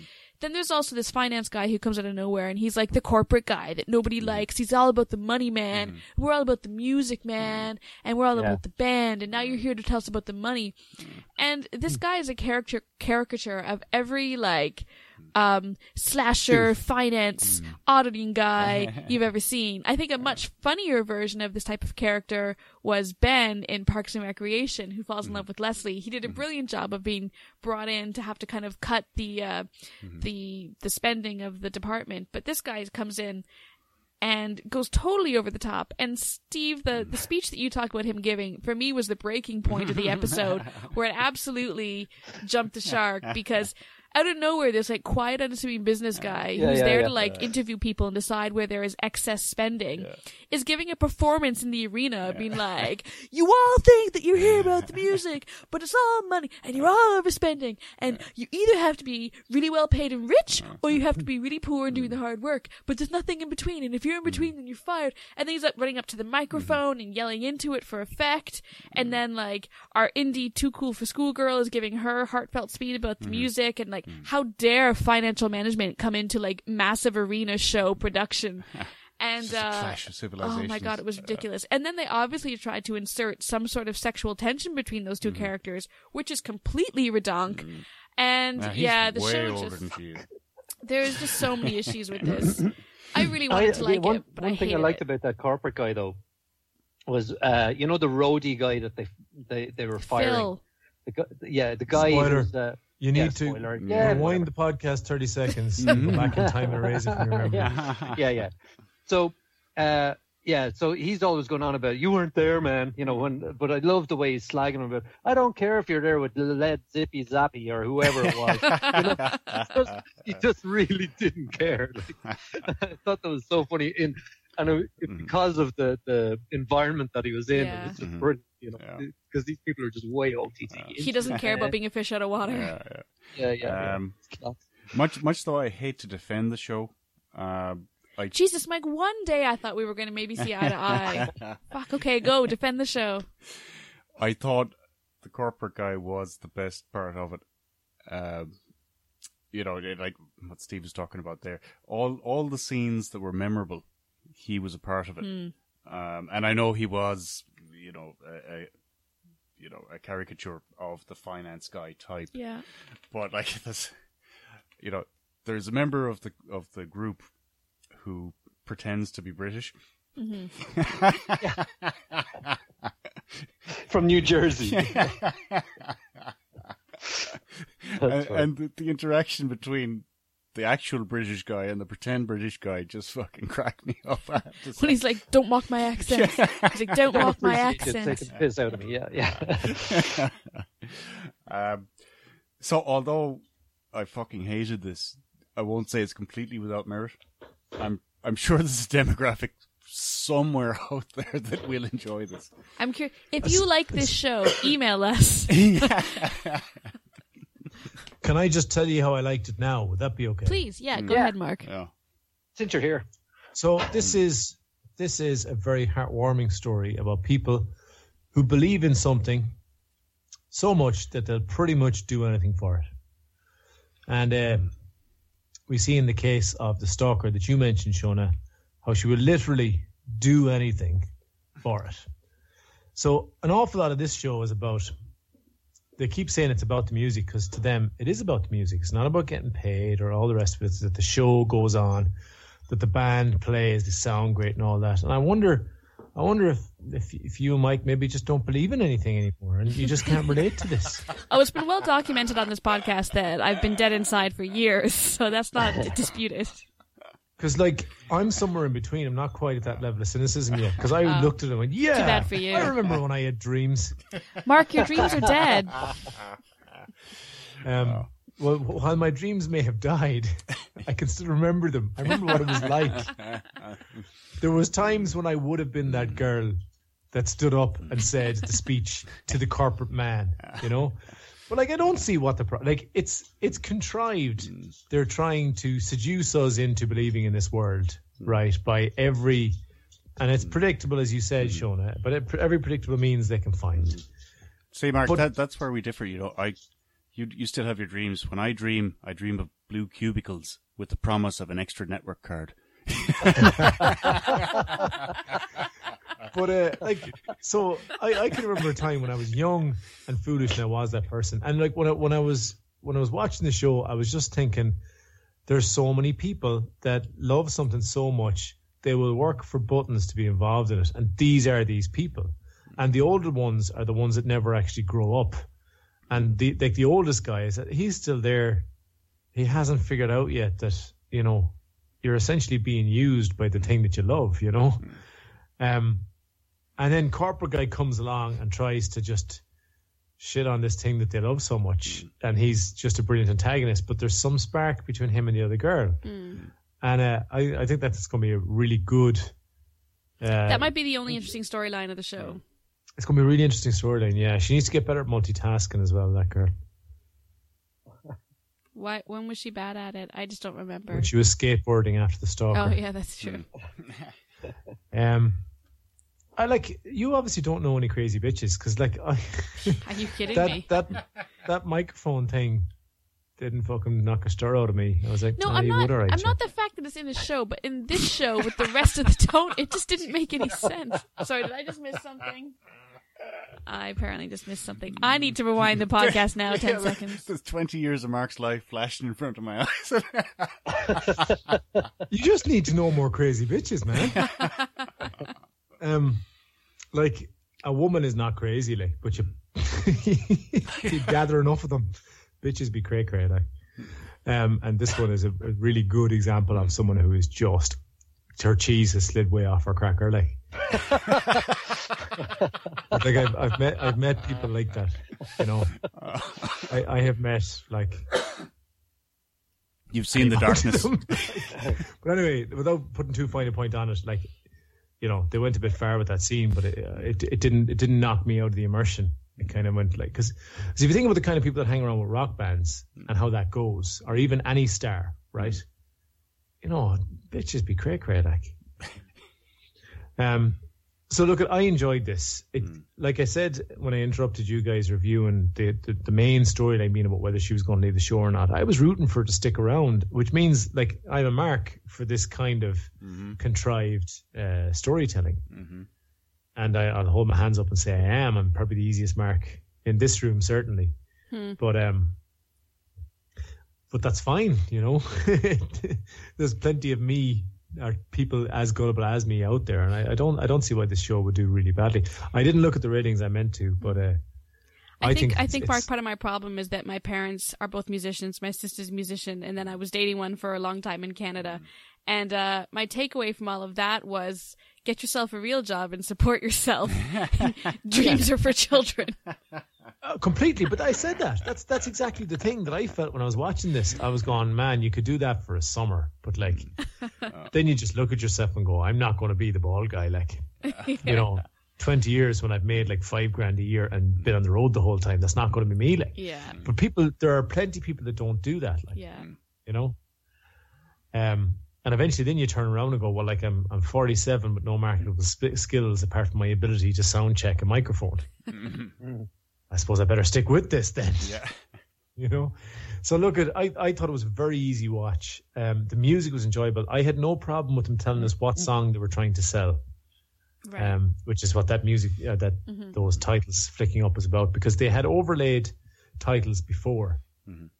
And what they were actually doing was they were characterizing the checklist that they all have of what they're doing into the scenes of the episode. Mm-hmm. So they have a list that they go to and check off as things happen, and then every so often they flick that line item up onto our screens. And one of those was "Song of the Day," you know. So it, it, I didn't find it as jarring as I think you probably did, Shona. Mm-hmm. So look at I'm a bit more gullible than you guys as usual, and I don't seem to have a problem with girls getting on with microphones. So I really liked it. It's a thriller for me. Um, More microphones next week. Is I'd that like to uh, a three-way microphone. is that uh three fellers in the thriller? yeah, it's a filler for me for sure. Yeah, despite the hot microphone action, I, I just can't, I can't justify thriller. in this. HMA. Yeah, yeah. No, me neither. No. Um. Okay. Next up, uh, Dead of Summer. I put this in the list. We did. Someone I put this in the- this. I put this in the list because it was um, it was kept popping up when I watched Guilt. I'm up to date in Guilt as well, by the way. Great show. Oh, I talked about it last uh, the week before last, so we'll leave Oh it yeah, for now. because But Guilt uh, comes on after Dead of Summer because I saw the ads for it. Yeah. yeah, so I saw that and I said, "Geez, that looks like a bit of crack." Can anyone remember the TV show we reviewed ages ago that I watched to the bitter, bitter end, where it's a slasher TV show where someone gets killed every week? Big Brother. Very good, Mike. I like. I see what you did there. It was very clever. But no, it's not the show I'm thinking of. It was set in a big like country estate in the states, and there's a murder they're trying to solve, and they're trying to figure out who the murderer is. But that murderer continues to murder other people, and every Oh. week someone dies. And they had this big social media thing where who will die next on. It might have been called Slasher. Oh yeah, yeah. Uh, You know what I'm talking about? Yes, I remember the ad. I don't Yeah. remember the show. So you would you would have only watched the one episode, right? You would have watched the one episode, and then they would have hit you with the ad at the end. Who's going to die next week on this show? Was it the Midsummer Murders or something like that? Maybe. See, It was a, it was a mid-season show anyway. It started and ended in the summer. Yeah, But See, it's the I same thought- catchline for Love Island. Who will shag next on Love Island? So look, this um, I thought that this show was going to be like that. Um, I thought we would have somebody dying every week, and that you would get to pick your favorite and see how long they lasted. You could play drinking games around the amount of times you see knives. Um, every time someone says "I'll be right back," go somewhere on their own. All of those things, you know. And it didn't let me down very much in that department. Um, it it kind of delivered on that promise. It's essentially a summer camp that, for as yet unexplained reasons, strange stuff happens at. Um, the town is interested in keeping the camp open, but the strange occurrences being reported by the camp leaders are being brushed under the carpet, and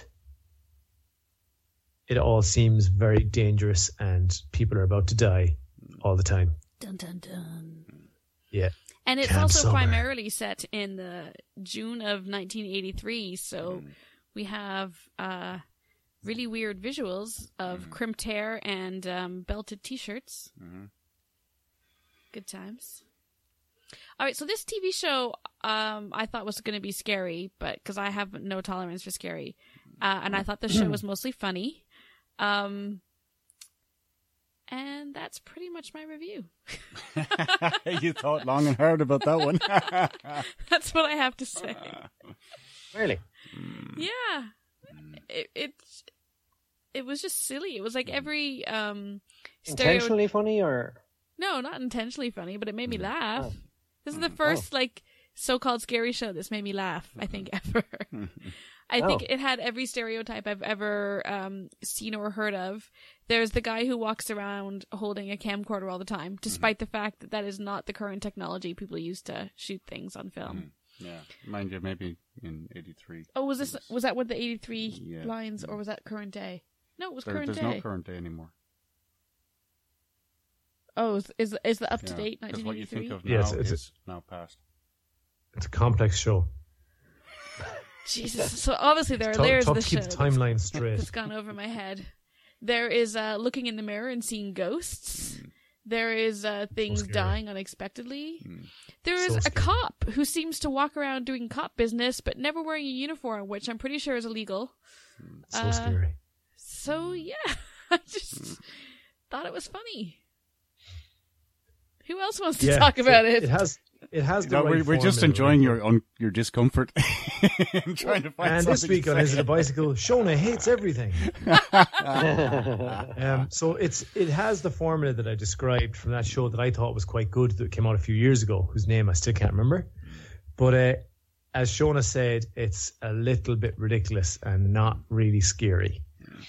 They break immersion pretty regularly by doing silly things, like just just completely silly things. Um, I don't want to give too many examples for fear of spoilers because I'm better disciplined than the rest of the bicycle crew. but uh, if you do watch it, every so often you're going to go, "Oh, for God's sake, that's ridiculous," and then just not be worried about it anymore. So it didn't scare me at all, and you, you kind of need to be a little bit worried, you know, when you're watching a, a TV show like this. Otherwise, there's no investment in whether someone survives or not. yeah. So if you're sitting there perfectly com- comfortable looking for your next lol like you were, Shona, then you don't really care if someone gets stabbed to death or not because you're not mm. going to feel it. Whereas if you're kind of proxied into the show and you're worrying about them, are they going to be okay? Mm. Then the tension mounts and then it becomes enjoyable. And then just never manage that with this show. Um, so it's a it's a complete swing and a miss for me. I'm afraid it just doesn't have the tension. Mm-hmm. I have to say, I was solidly disappointed. Yay, Um, Mike and I agree. yeah. We're friends again. Care Bears. um, I, I, you know, uh, just taking it out of the box. I was thinking, oh, dead of summer, zombies, kids, lake. What's not to like? All the Um, ingredients were there. and uh, Elizabeth Mitchell, who I know, must confess occupies my thoughts sometimes. Nicely put, Michael. Is she the camp runner? Yeah, Yeah, I knew I knew her face. What's she in? Lost. Where else did I know her She her was from? the hot doctor in Lost. I didn't really watch Lost. oh yeah. The yeah. Rachosaurus that they never played up. Mm. She's at least a Rachosaur. Yeah. She's not. She's not a Rachosaurus Rex, but she's definitely a Rachosaur. and there was in on, in Lost, I don't you have to be understand this watching very closely to notice this, which I was. So was I. But uh, in this one, in this one, they are putting her front and center, front and center. ah, What? okay. Mm. Her best side, so. Mhm. Yeah. You, you're just missing. I can see all all these shots going over Shona's head. She's just, Do you what? mean boobies? Shona, yes, I'm afraid I'm once again talking about boobies. Oh, sorry. You're talking in metaphors that I'm just not acquainted with. no, but like you've heard of a Rachosaur. No. It's a dinosaur that has a sexy rack. Does that mean the person has to be old? Well, No, Is that what No, the rack as in dinosaur analogy is? No, I no understand rack, rack, but no, I I understand. Like boobies. Rack is in yeah, no, I got Shona. that part. But I thought that the reason you were taking the word from a dinosaur was to make an analogy that they are an old person with nice boobies. But no. Oh, no, it's because Alright. Yeah. it's because if someone just has a rack, they're like regular sized, but dinosaurs are giants. Oh, okay. Mm-hmm. So if someone is a rachosaur, it's pretty big. A rachosaurus, even bigger, and a rachosaurus rex is just holy hell. well, where would you even start with those? I'd be afraid to take them out of the box. if she's on top, I might drown.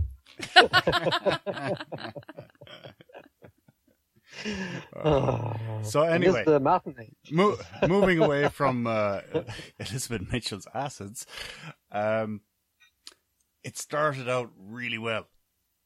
Uh, the first scene goes way back to I don't know 18, 1713, whatever I think fuck it was, Yeah, yeah. yeah, like pre 2014, and you have this guy playing a piano, and cowboys coming in to get him, and just between the music and the way they came in and the mist and whatever, I thought, oh, this could be The Shining, you know, the TV Shining. And I was immediately staring at the screen, just waiting for the next thing to happen. And then they brought in Teen Wolf. You know, it's like all the shittiest fucking teenage stereotypes from crappy 80s movies you could imagine. You know, I'm like, oh, what are you doing? um, so, yeah, I mean, how can you have such good material and make such a bad job of it? It's it just defies belief. I mean, I am the demographic this kind of stuff should be aimed at. I thought know. this was like aimed at 12 year olds who were looking for their first scare. Yep. Yeah, I'm There still got it in looking one. for my first scare. um, like it should have been a slam dunk to satisfy me with this kind of material, Right. and they just, uh, you know, it's like it's it's like taking a penalty in a Italy Germany playoff. it's fucking. I could do better than that. and uh sorry, Mark, that was a team sport reference yeah, to recent news. that You probably never You can explain it to me later. I've heard lots about some kicky ball thing that was happening. So anyway, yeah, it's just so disappointed. I. I- Did you I'm at least put up with it. laugh? No, I don't like laughing.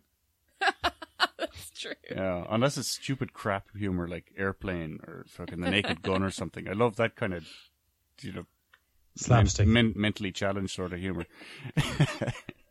Mm. um, so there you go. So not not for you then. No, no, not for me, Steve. Hmm. Hmm. Did you see this, Steve? No, I didn't. No, I, That's I'm, okay. You didn't miss I'm anything. on the fence whether I missed anything or not. You yeah, didn't. No. It's not the kind of thing you go back and catch up on, Steve. It's like because you'll you'll you'll just feel probably the very same as we do. I think. Right. Right. Yeah. Okay. So are we talking three fillers here then? Mm-hmm. Absolutely. Okay. But on the plus side, I did finally see something scary and laugh at it, so that's like a personal milestone. Yeah. Uh, Well, Steve, there, I remember Have you from our watched Evil Dead yet? conversations about Lost. That's pretty funny. All right. Yeah, and and Yeah. I remember from our conver- I remember from our conversations about Lost that you were a fan of the Good Doctor as well, though. Ah, Dr. Julia. And there was a there was a moment in this show where it looked like she was going to tog out that I particularly enjoyed. so uh, um, that's a sporting reference, an Irish sporting reference for those. um, so maybe you'd, you'd have interest in seeing oh, that. so there, there might be something in it for me, is what you're trying to say, yeah? Nah, I don't even think that scene, Steve, is not worth it. No? Well, if you had a full head of steam going into it, it's all about context. Like Uh, filler for me, anyway. uh, filler. Just stand down, Shona. Stand Filler. down. Okay. Next up, we've got some previews. And come to a bicycle. Can I talk about the Legend of Tarzan? Oh yeah, Oh yeah. you can. yeah. Oh. Speaking of naked men, far away. Yeah, it's time to so, balance out uh, this Yeah, podcast. sorry, sorry. Tell us about Tarzan. Tarzan is played by Eric Northman from True Blood. hmm Now, just objectively, like where on the scale would you place Eric Northman? Oh, Eric is at least an eight. He's looking well. Mm, yeah. He's looking. but he he's looking was, well though. in himself. Yeah, you, you you think you go over the eight there on that, or hmm? You think your eight is a fair? Uh... Is is our rating score based on kind of like neck and higher, or is there like a full package Oh, rating? it has to be full package, like. Yeah, Yeah. I, I never got kind of above the chin, so I I haven't been able to take it in what full context. like. context. I, I wouldn't be Oh able to God. pick him out in a I, lineup. I but do admire your objectification. That's that's very impressive. Oh my god, yeah, Let's keep this coming. But anyway, she's just so shallow. So this- shallow. so this is set after Tarzan has returned home from the jungle and is the Lord of Greystoke. Um, now, I may use the wrong name for his estate because it was Greystones when I was growing up. They changed it. I think it's Greystoke they call it now. Hmm. But um, so Tarzan obviously was um lost in the wild as a boy and raised as a baby. In fact, in this story, and raised by apes, and has developed you know certain more or less superpowers because of that. Um, because everybody has to be a superhero in movies nowadays. But uh, there is some trouble in Africa. There's um, potentially some. I, I, I'm trying not to give away too much of it, but there's there's some bad shits going down in Africa, in the place near where he grew up with to friends of his of old, Ah, irregular he- activities of a mining encampment. and he exactly, and he has to go back and try and sort it out, right? So, um, I was a huge fan of Tarzan when I was a kid. I was doing his his his shout, the Tarzan, oh, or whatever it was, um, non-stop when I was a kid, like calling monkeys and lions in my head to help me out in whatever I was doing in my head at the time. Um, And all so you I got was was Sean. Jesus, he he came long after I was doing those particular shouts around the garden, like. Um, but yeah, so we, I was really invested in seeing what the treatment of this of the character was, and I thought they nailed that. I thought they did a really good job with that. Um, Tarzan reminded me a lot of the Tarzan that I knew from my youth. Not that that's necessary for it to be a good film, but it certainly satisfied me in watching it. The Tarzan and Jane dynamic was really solid. I liked where they came at it. That we had they uh, so in parallel with the main story, they give us flashbacks mm-hmm. to his childhood and to various periods during his life in the jungle and just coming out of it. Mm-hmm. So they quite easily fill in the backstory for anyone that isn't clear on who Tarzan is. Um, and also, they're able to tell the me, Tarzan, you, Jane story really, really briefly. They didn't have to spend any time on it. And we're we're meeting them at a stage with a very mature relationship. They've been together for years. They're husband and wife now. Um, so I liked that as well because it, like, that's all a bit boring, really, you know, because you see that kind of stuff all the time now. Like you have King Kong more or less trying to do the same thing, and it didn't need to be retold. I felt I thought they hit they hit this at a really good spot. So, um, So uh, to maintain his gorilla strength, did they, you know, break down his macro splitter? See, okay, so this is this is the What's he place. eating? These are the places where my um my immersion was broken. There was a couple of things that broke my immersion, and the first is we're older now. The first thing is having a baby of my own. Hmm. Tarzan would not have survived in the jungle being raised by apes. There's just no fucking way. so that's a problem. I didn't know that when I was a kid. I know it now. So I had to just kind of say, look, it's just accept Just it. go with right? it, Mark. Yeah. Yeah, Yeah, babies so are real had to just crap put- at the whole survival thing. So I had to put that out of my head. And then I was thinking, just like you, Mike, I said, he's going back to the jungle after a few years now. He's going to last nearly all of that strength. So it's probably going to be a montage here where he gets it back. But no, like he'd have had Straight very little mat time in the in the. In, in it was like it was like he never left, basically. Okay. And, uh, and that also broke my immersion. But I said, look, at he was raised as an ape. Sure, he'd have to be different. And then I go, but he couldn't have been. He would have died. And I went, look, just shush you. And let me watch it. so yeah, I need to suspend disbelief in a couple of spots, as you always did with the Tarzan story. Though maybe in my tender years I wasn't as aware of it. Um, I have decided that your man is it Christopher Waltz? What's that guy's name? Yeah, it is. Yeah. I hate that guy. I'm sick of Oh. him. Yeah. He is the same villain in everything he does. There's nothing different about him in this film. He's the same guy. He's a Nazi. Same. He's not a Nazi, but he may as well have been. Mm. Right? Is he Austrian? He's he's exactly the same. I don't know, right? He's just he's South African, but there doesn't like Is he a South African Austrian? There just doesn't seem to be enough variance in the performances that he gives to keep me interested, and I'm bored with them now. Mm-hmm. That was one problem. I still enjoy the film despite that. And then the other problem is they put Samuel L. Jackson in this for virtually no reason. Mm. So the motivation is that he is he fought in the American War of Independence. Mm. So he cares about people of his race, and there's a bunch of them in Africa where bad things might be happening to them, right? Hmm. So that's his motivation for being in the story. Hmm. Is he's like um, an African Oh, he's in for- He's in for sales. It's marketing. Oh yes, but that's it, right? So that is the real reason. That's the real reasons. We need to stick Samuel L. Jackson's name on this. Yeah. Hmm. Because um, what is it, Alex Skarsgård, or am I confusing him with Yeah, no, no, name? Alexander Skarsgård. Yeah, Skarsgård, right? So he's he's a really good actor. He was brilliant in True Blood. He's really good in this. He probably doesn't have the star power maybe to, to get people to buy it. Yeah. Samuel L. Jackson obviously does to throw him in, and Christopher Waltz the same. If they had and used Margot Robbie. and Margot Robbie, of course, yeah, yeah, That she does a a great job. my eyes. Yeah, yeah. She's she. I'm not as big a fan of her as you guys are. Um, Oh, hang on. anyway, let's not get into that. We Sorry, spent enough Steve time needs a moment. my- we spent enough time on our various predilections during the podcast. Um, so look, it, it's really enjoyable. There's a really one good scene that I will tell you about is the first time that Tarzan does his roar, right? Yeah. Which you remember from the TV show back in the 80s. Yeah. Yeah. And it sounds enough like it that you go, that's it, yeah. Mm. But it's not quite the same. It's been modernized. Yeah. Oh, cool. Yeah. And then Christopher Waltz hears it and goes, I thought it would have been different. right. And it, which is a little doffing of the cap to the original TV show, Yeah. which I thought was a really nice touch. But um, so Any C- any animals hurt uh, during the making of this movie? just getting to it. So the CGI everywhere here in this, all the animals are CGI. When they're individual animals, it's seamless, Mhm. and when there are herds, it's terrible. Wow. Yeah. So like they have water buffalo running and acting like a wave of water at one stage, and Yeah. they just didn't look real. Ah, Um, but when they have individual animals, like when they have a gorilla, Yeah. It looks really good. How, how, how would you compare it to say the recent Planet of the Apes in terms of the in terms of the uh, ape animatronics? It's kind of a different thing, though, Mike, isn't it? Like they, those apes aren't exactly apes. Like, Oh. um, I thought they captured the the terror of being confronted by an adult male silverback very well. Mm, Okay. Yeah.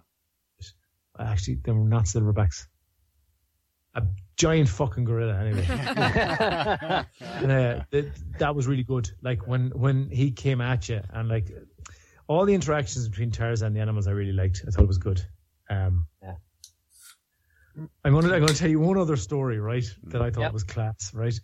When Tarzan lands in Africa, right, a bunch of um, pride of lions, a small pride, essentially one family unit of lions, more or less creeps up on him through the long grass, mm-hmm. right? So Samuel L. Jackson starts taking out his gun, going, "What the hell?" Mm-hmm.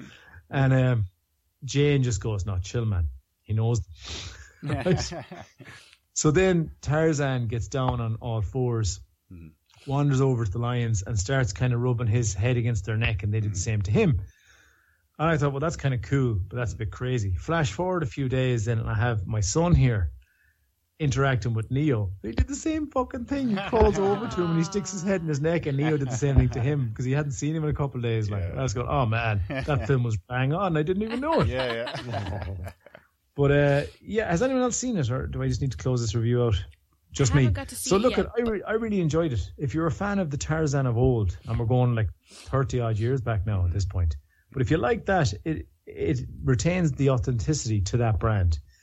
It's a good action film, and there's like there's really good tension in it in a lot of places. Um, so I would recommend it. It's it's a six for me, I think. Do you think Oh, okay. uh, this, you know, this summer we'll be seeing loincloths on the beaches in uh, Ibiza? Or... I must actually get one together. You're you're dead right, Mike. Just just Don't worry, Penneys will have a range of them out in a few days. yeah, yeah. just to, just to qualify my six, I'm taking the two off for Samuel L. Jackson and Christopher Waltz. I, I like Christopher Waltz annoyed me whenever he was on screen, and every time Samuel L. Jackson appeared, I just went, "Why are you here?" well, well uh, hold, know? on, hold on a second now. Hold on a second now. Um, there's a famous radio presenter here um, who said once said a very wise thing. You know, everything tastes better with an egg on top of it. So you just take an average movie and put Samuel L. Jackson in it for five minutes. It's better. Case closed. I- It, it detracted for, from it for me. But the the thought- trailers for the movie have made it look really interesting because I wouldn't have watched Tarzan a lot as a kid.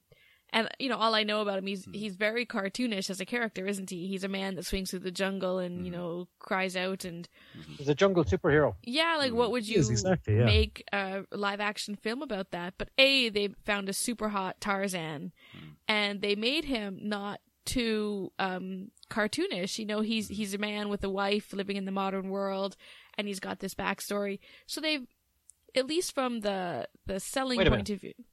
Er? The modern. Oh no, sorry. Go on. Sorry, I thought you said modern world there. Yeah, go on. No. Okay.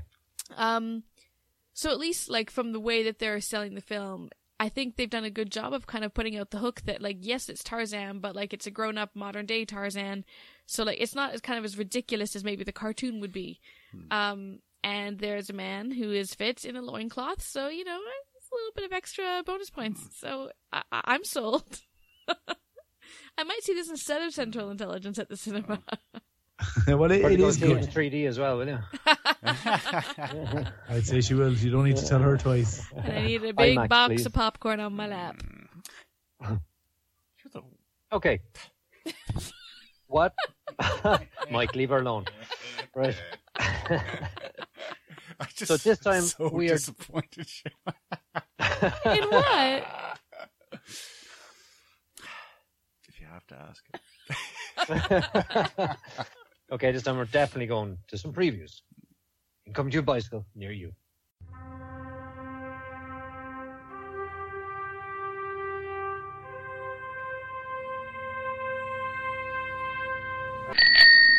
So, first one we looked at the Neon Demon.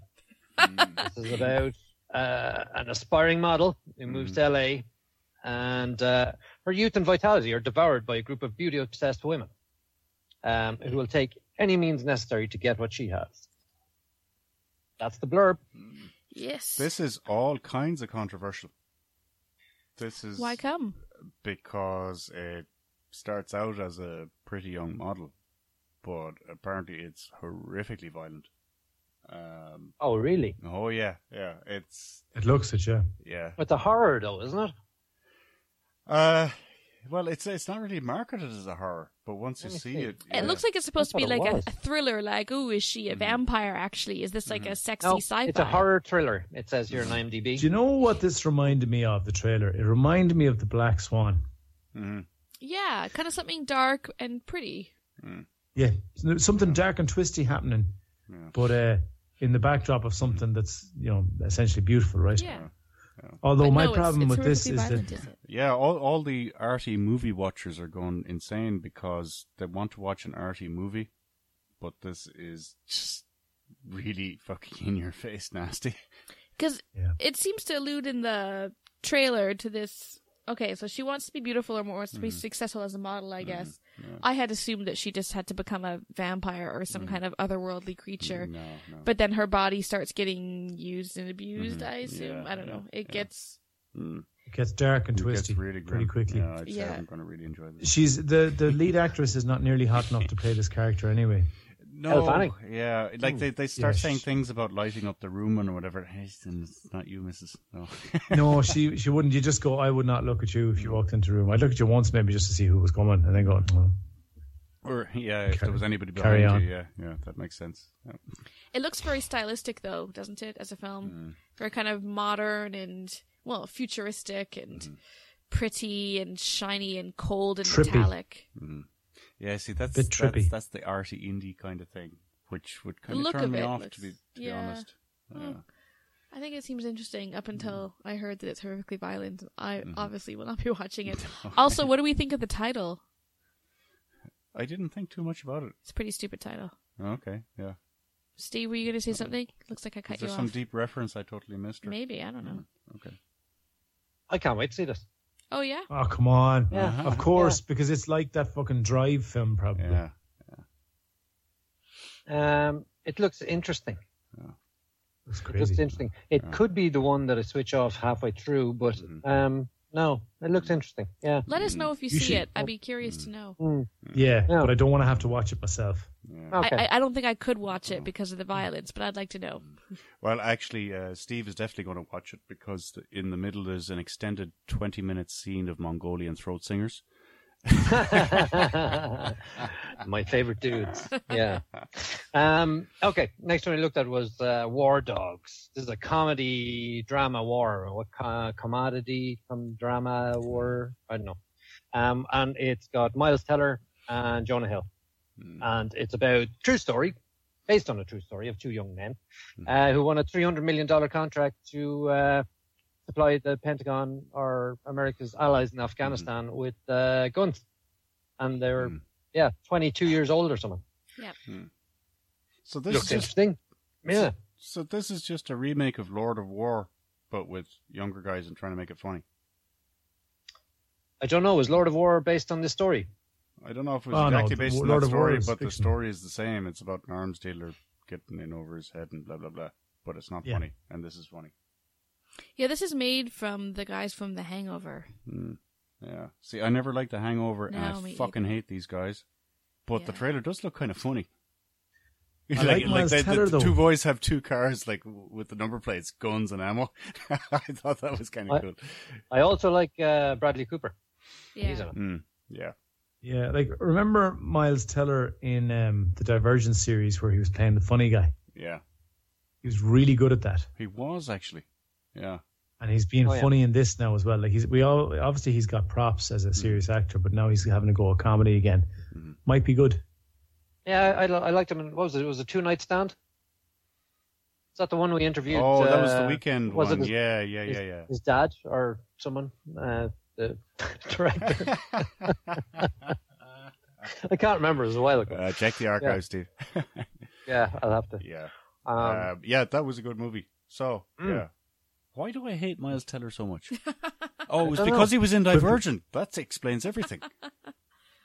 he, you know what? I, I, I kind of didn't like him either because he looks a bit like T.J. Dillashaw. Mm, yeah, He, he's got that look about him. and, Geez, Yeah. that guy drives me bananas. Anyway. yeah. But at um, least TJ Jel- Dillashaw gets punched in the face regularly. Yeah, I, I get great pleasure from that. Yeah, yeah. Um, Whereas Miles Teller, like, could uh, you imagine seeing him punched in the face? That'd be great. And there's no way he won that fight the other night, by the way. No way. anyway, moving on.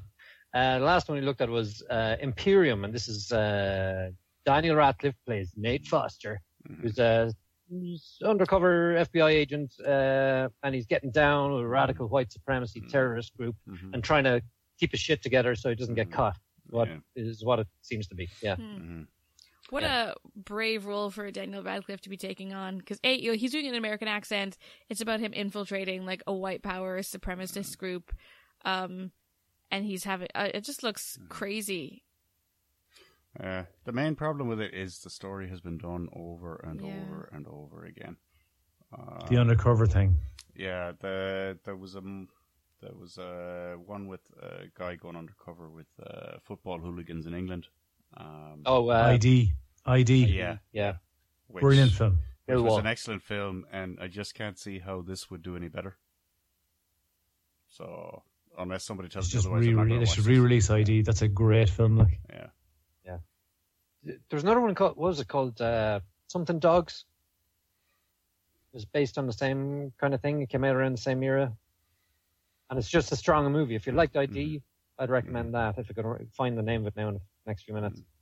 Um, I I would like to see this movie just for Daniel Radcliffe. I think he's done a great job of um, picking films with this Harry Potter movie money, uh, and just being able to pick and choose kind of interesting roles that he wants to do. And um, I think he's done great in the stuff he's done so far. And I'm just really curious to see him in a role like this, and I think he'll do a great job. So, kind of for that reason, I'd want to see this. Hmm. Um, I'd be afraid of the level of violence because I really hate kind of inhumane violent stuff that mm-hmm. this movie looks like it could be potentially mm-hmm. full of.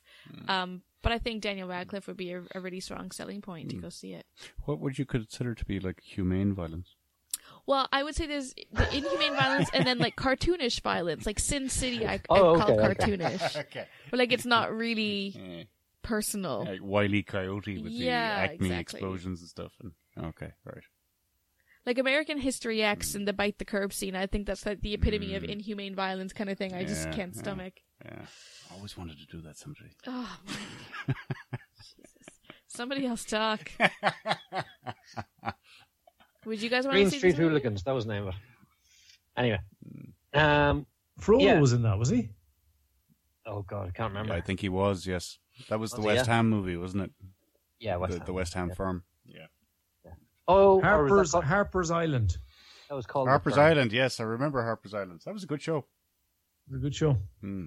Um, yeah, I'm I'm kind of interested to see this one. I kind of like the undercovery type ones. Mhm. Um, I, I'm not sure Ra- Radcliffe will have to do a lot to convince me that he's undercover and that he's a white supremacist. he's just, He's he's able know. to do it though. yeah, he's- well, The Harry Potter has ruined him for a lot of people. But like, you remember what's the one where he had the horns? Was it horn? yeah, Yeah. Horn, Horny. Like, yeah. He had a Horn really chip. fucking tricky character to play in that. I thought he did a great job. yeah, he's good that. Yeah. he's he's well able to act. Like Mhm. I think he's done a good job, kind of showing his chops and being more than Harry Potter. Yeah. Yeah. He was great in uh, the, woman, the Woman in Black as well. That was it. Yeah. Yeah. Oh yeah, yeah, yeah, yeah. but he's a bit Harry Potterish in that though. He was too. Yeah. But Yeah. it just goes to show he's, he's not a, he's not a complete tosser. Like, you know, And what so- was that show he did with uh, Jon Hamm, where they were? Was it Jon Hamm? Was him in the future, or he was Jon Hamm in the past? And they're both doctors in like Russia or something. It's kind of like this ridiculous drama. Don't remember it. I think he made that Oh, up, Shona. No, I have. It was good. Hold What a dream you had. it might have been. You just Are never they both know. dates in your mind? No, if it was a dream she had, Colin Firth would have would have appeared. Oh yeah, of course. In a With- suit. with a hamster.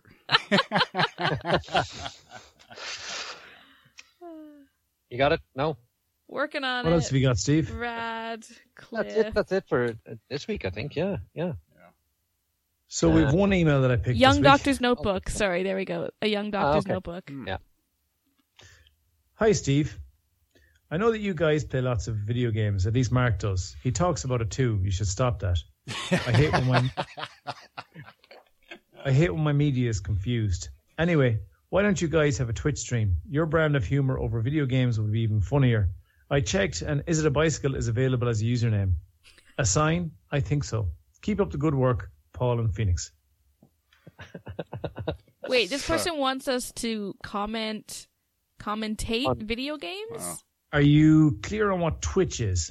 No. You know what? I think he's got a point. Yeah, but sorry, go on. Explain it there first. Yeah. Yeah. Twitch is a streaming service for a video game. So you set up Twitch, you play a video game, and you pump it out over the internet. People can watch you play video games. Is you that, can is that a thing? your Do people do that? oh, absolutely, it's big business, and uh, you can lay an audio track from your headset over it. So Can you I like talk set up over- my iPhone in the corner and record me playing Super Mario Brothers? You could, in theory, if it's on Twitch. And then I I- could I- upload I'm that not- to Twitch and people could watch me play Super Mario Brothers and like get powered up and run through clouds. People would exactly, watch yeah. Like you could, you could, and you put a a, some, a, a tag on it saying, you know, Mario thr Super Brother, Mar- Super Mario Brothers Three, hmm. fast run. Hmm. People would want to come on and see. and like it would do, be me being like, "Hey, look, I got a star, everybody!" And then people would watch me on YouTube saying, "Look at me, I got a star." Like that's how this works. Oh, millions of people watch that shit. Yeah, they watch you do it. They watch you doing it live, and then they give you money. Yeah. Wait. it's big business. Wait, why is there money involved? You can donate to people that you're watching. No, are you serious? Yeah, Yep. yeah.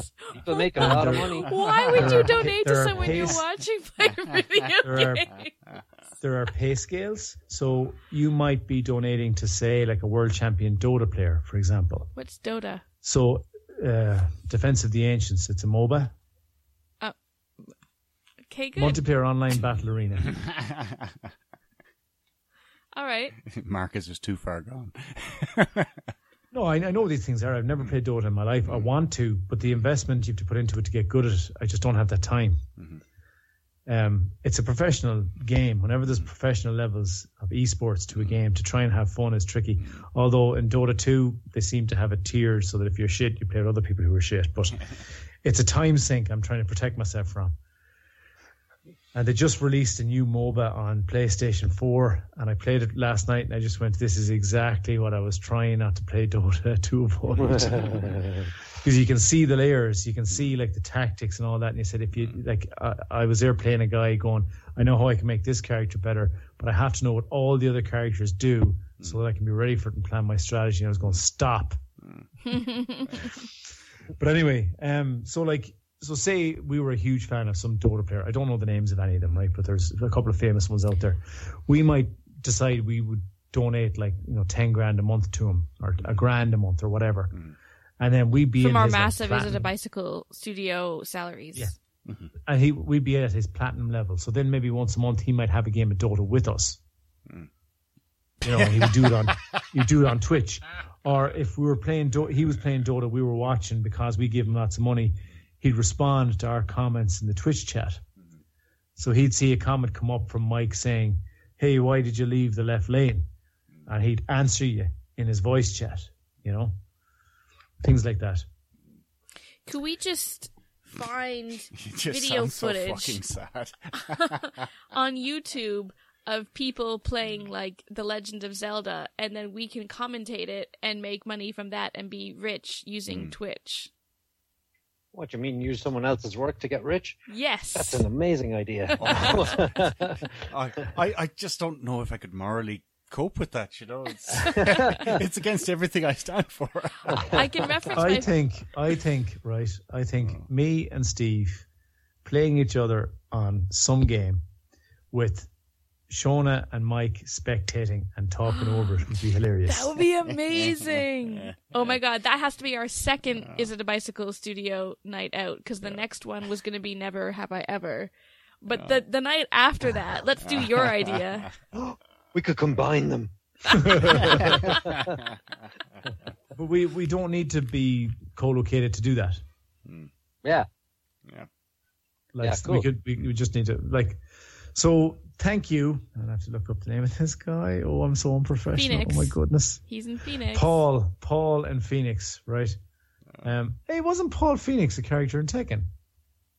Fuck, I don't know. Mm. Yeah, he was. I'll find him and I will kill him. no, not Taken, the video game Tekken. Oh, I thought you said Taken too. I'm with you, Steve. No, taken one. No, Taken Two wasn't the best one. Yeah. Take, take two was took. Um, so listen, I've been delinquent in reading through my emails. Please keep them coming in. I will eventually read them all and select the the, the ones that pique my interest for the show. You can email us on uh, the email address podcast at isitabicycle.com. But feel free to interact with us on all of our social media, on Twitter at isitabicycle or on our Facebook page. Cool. So we'll leave it there then. Right, guys. Yeah. Yep. Sounds Yeah. good. Okay. All in agreement. Okay, great. okay. So from Mark, Mike, Shaun, and Steve, stay classy.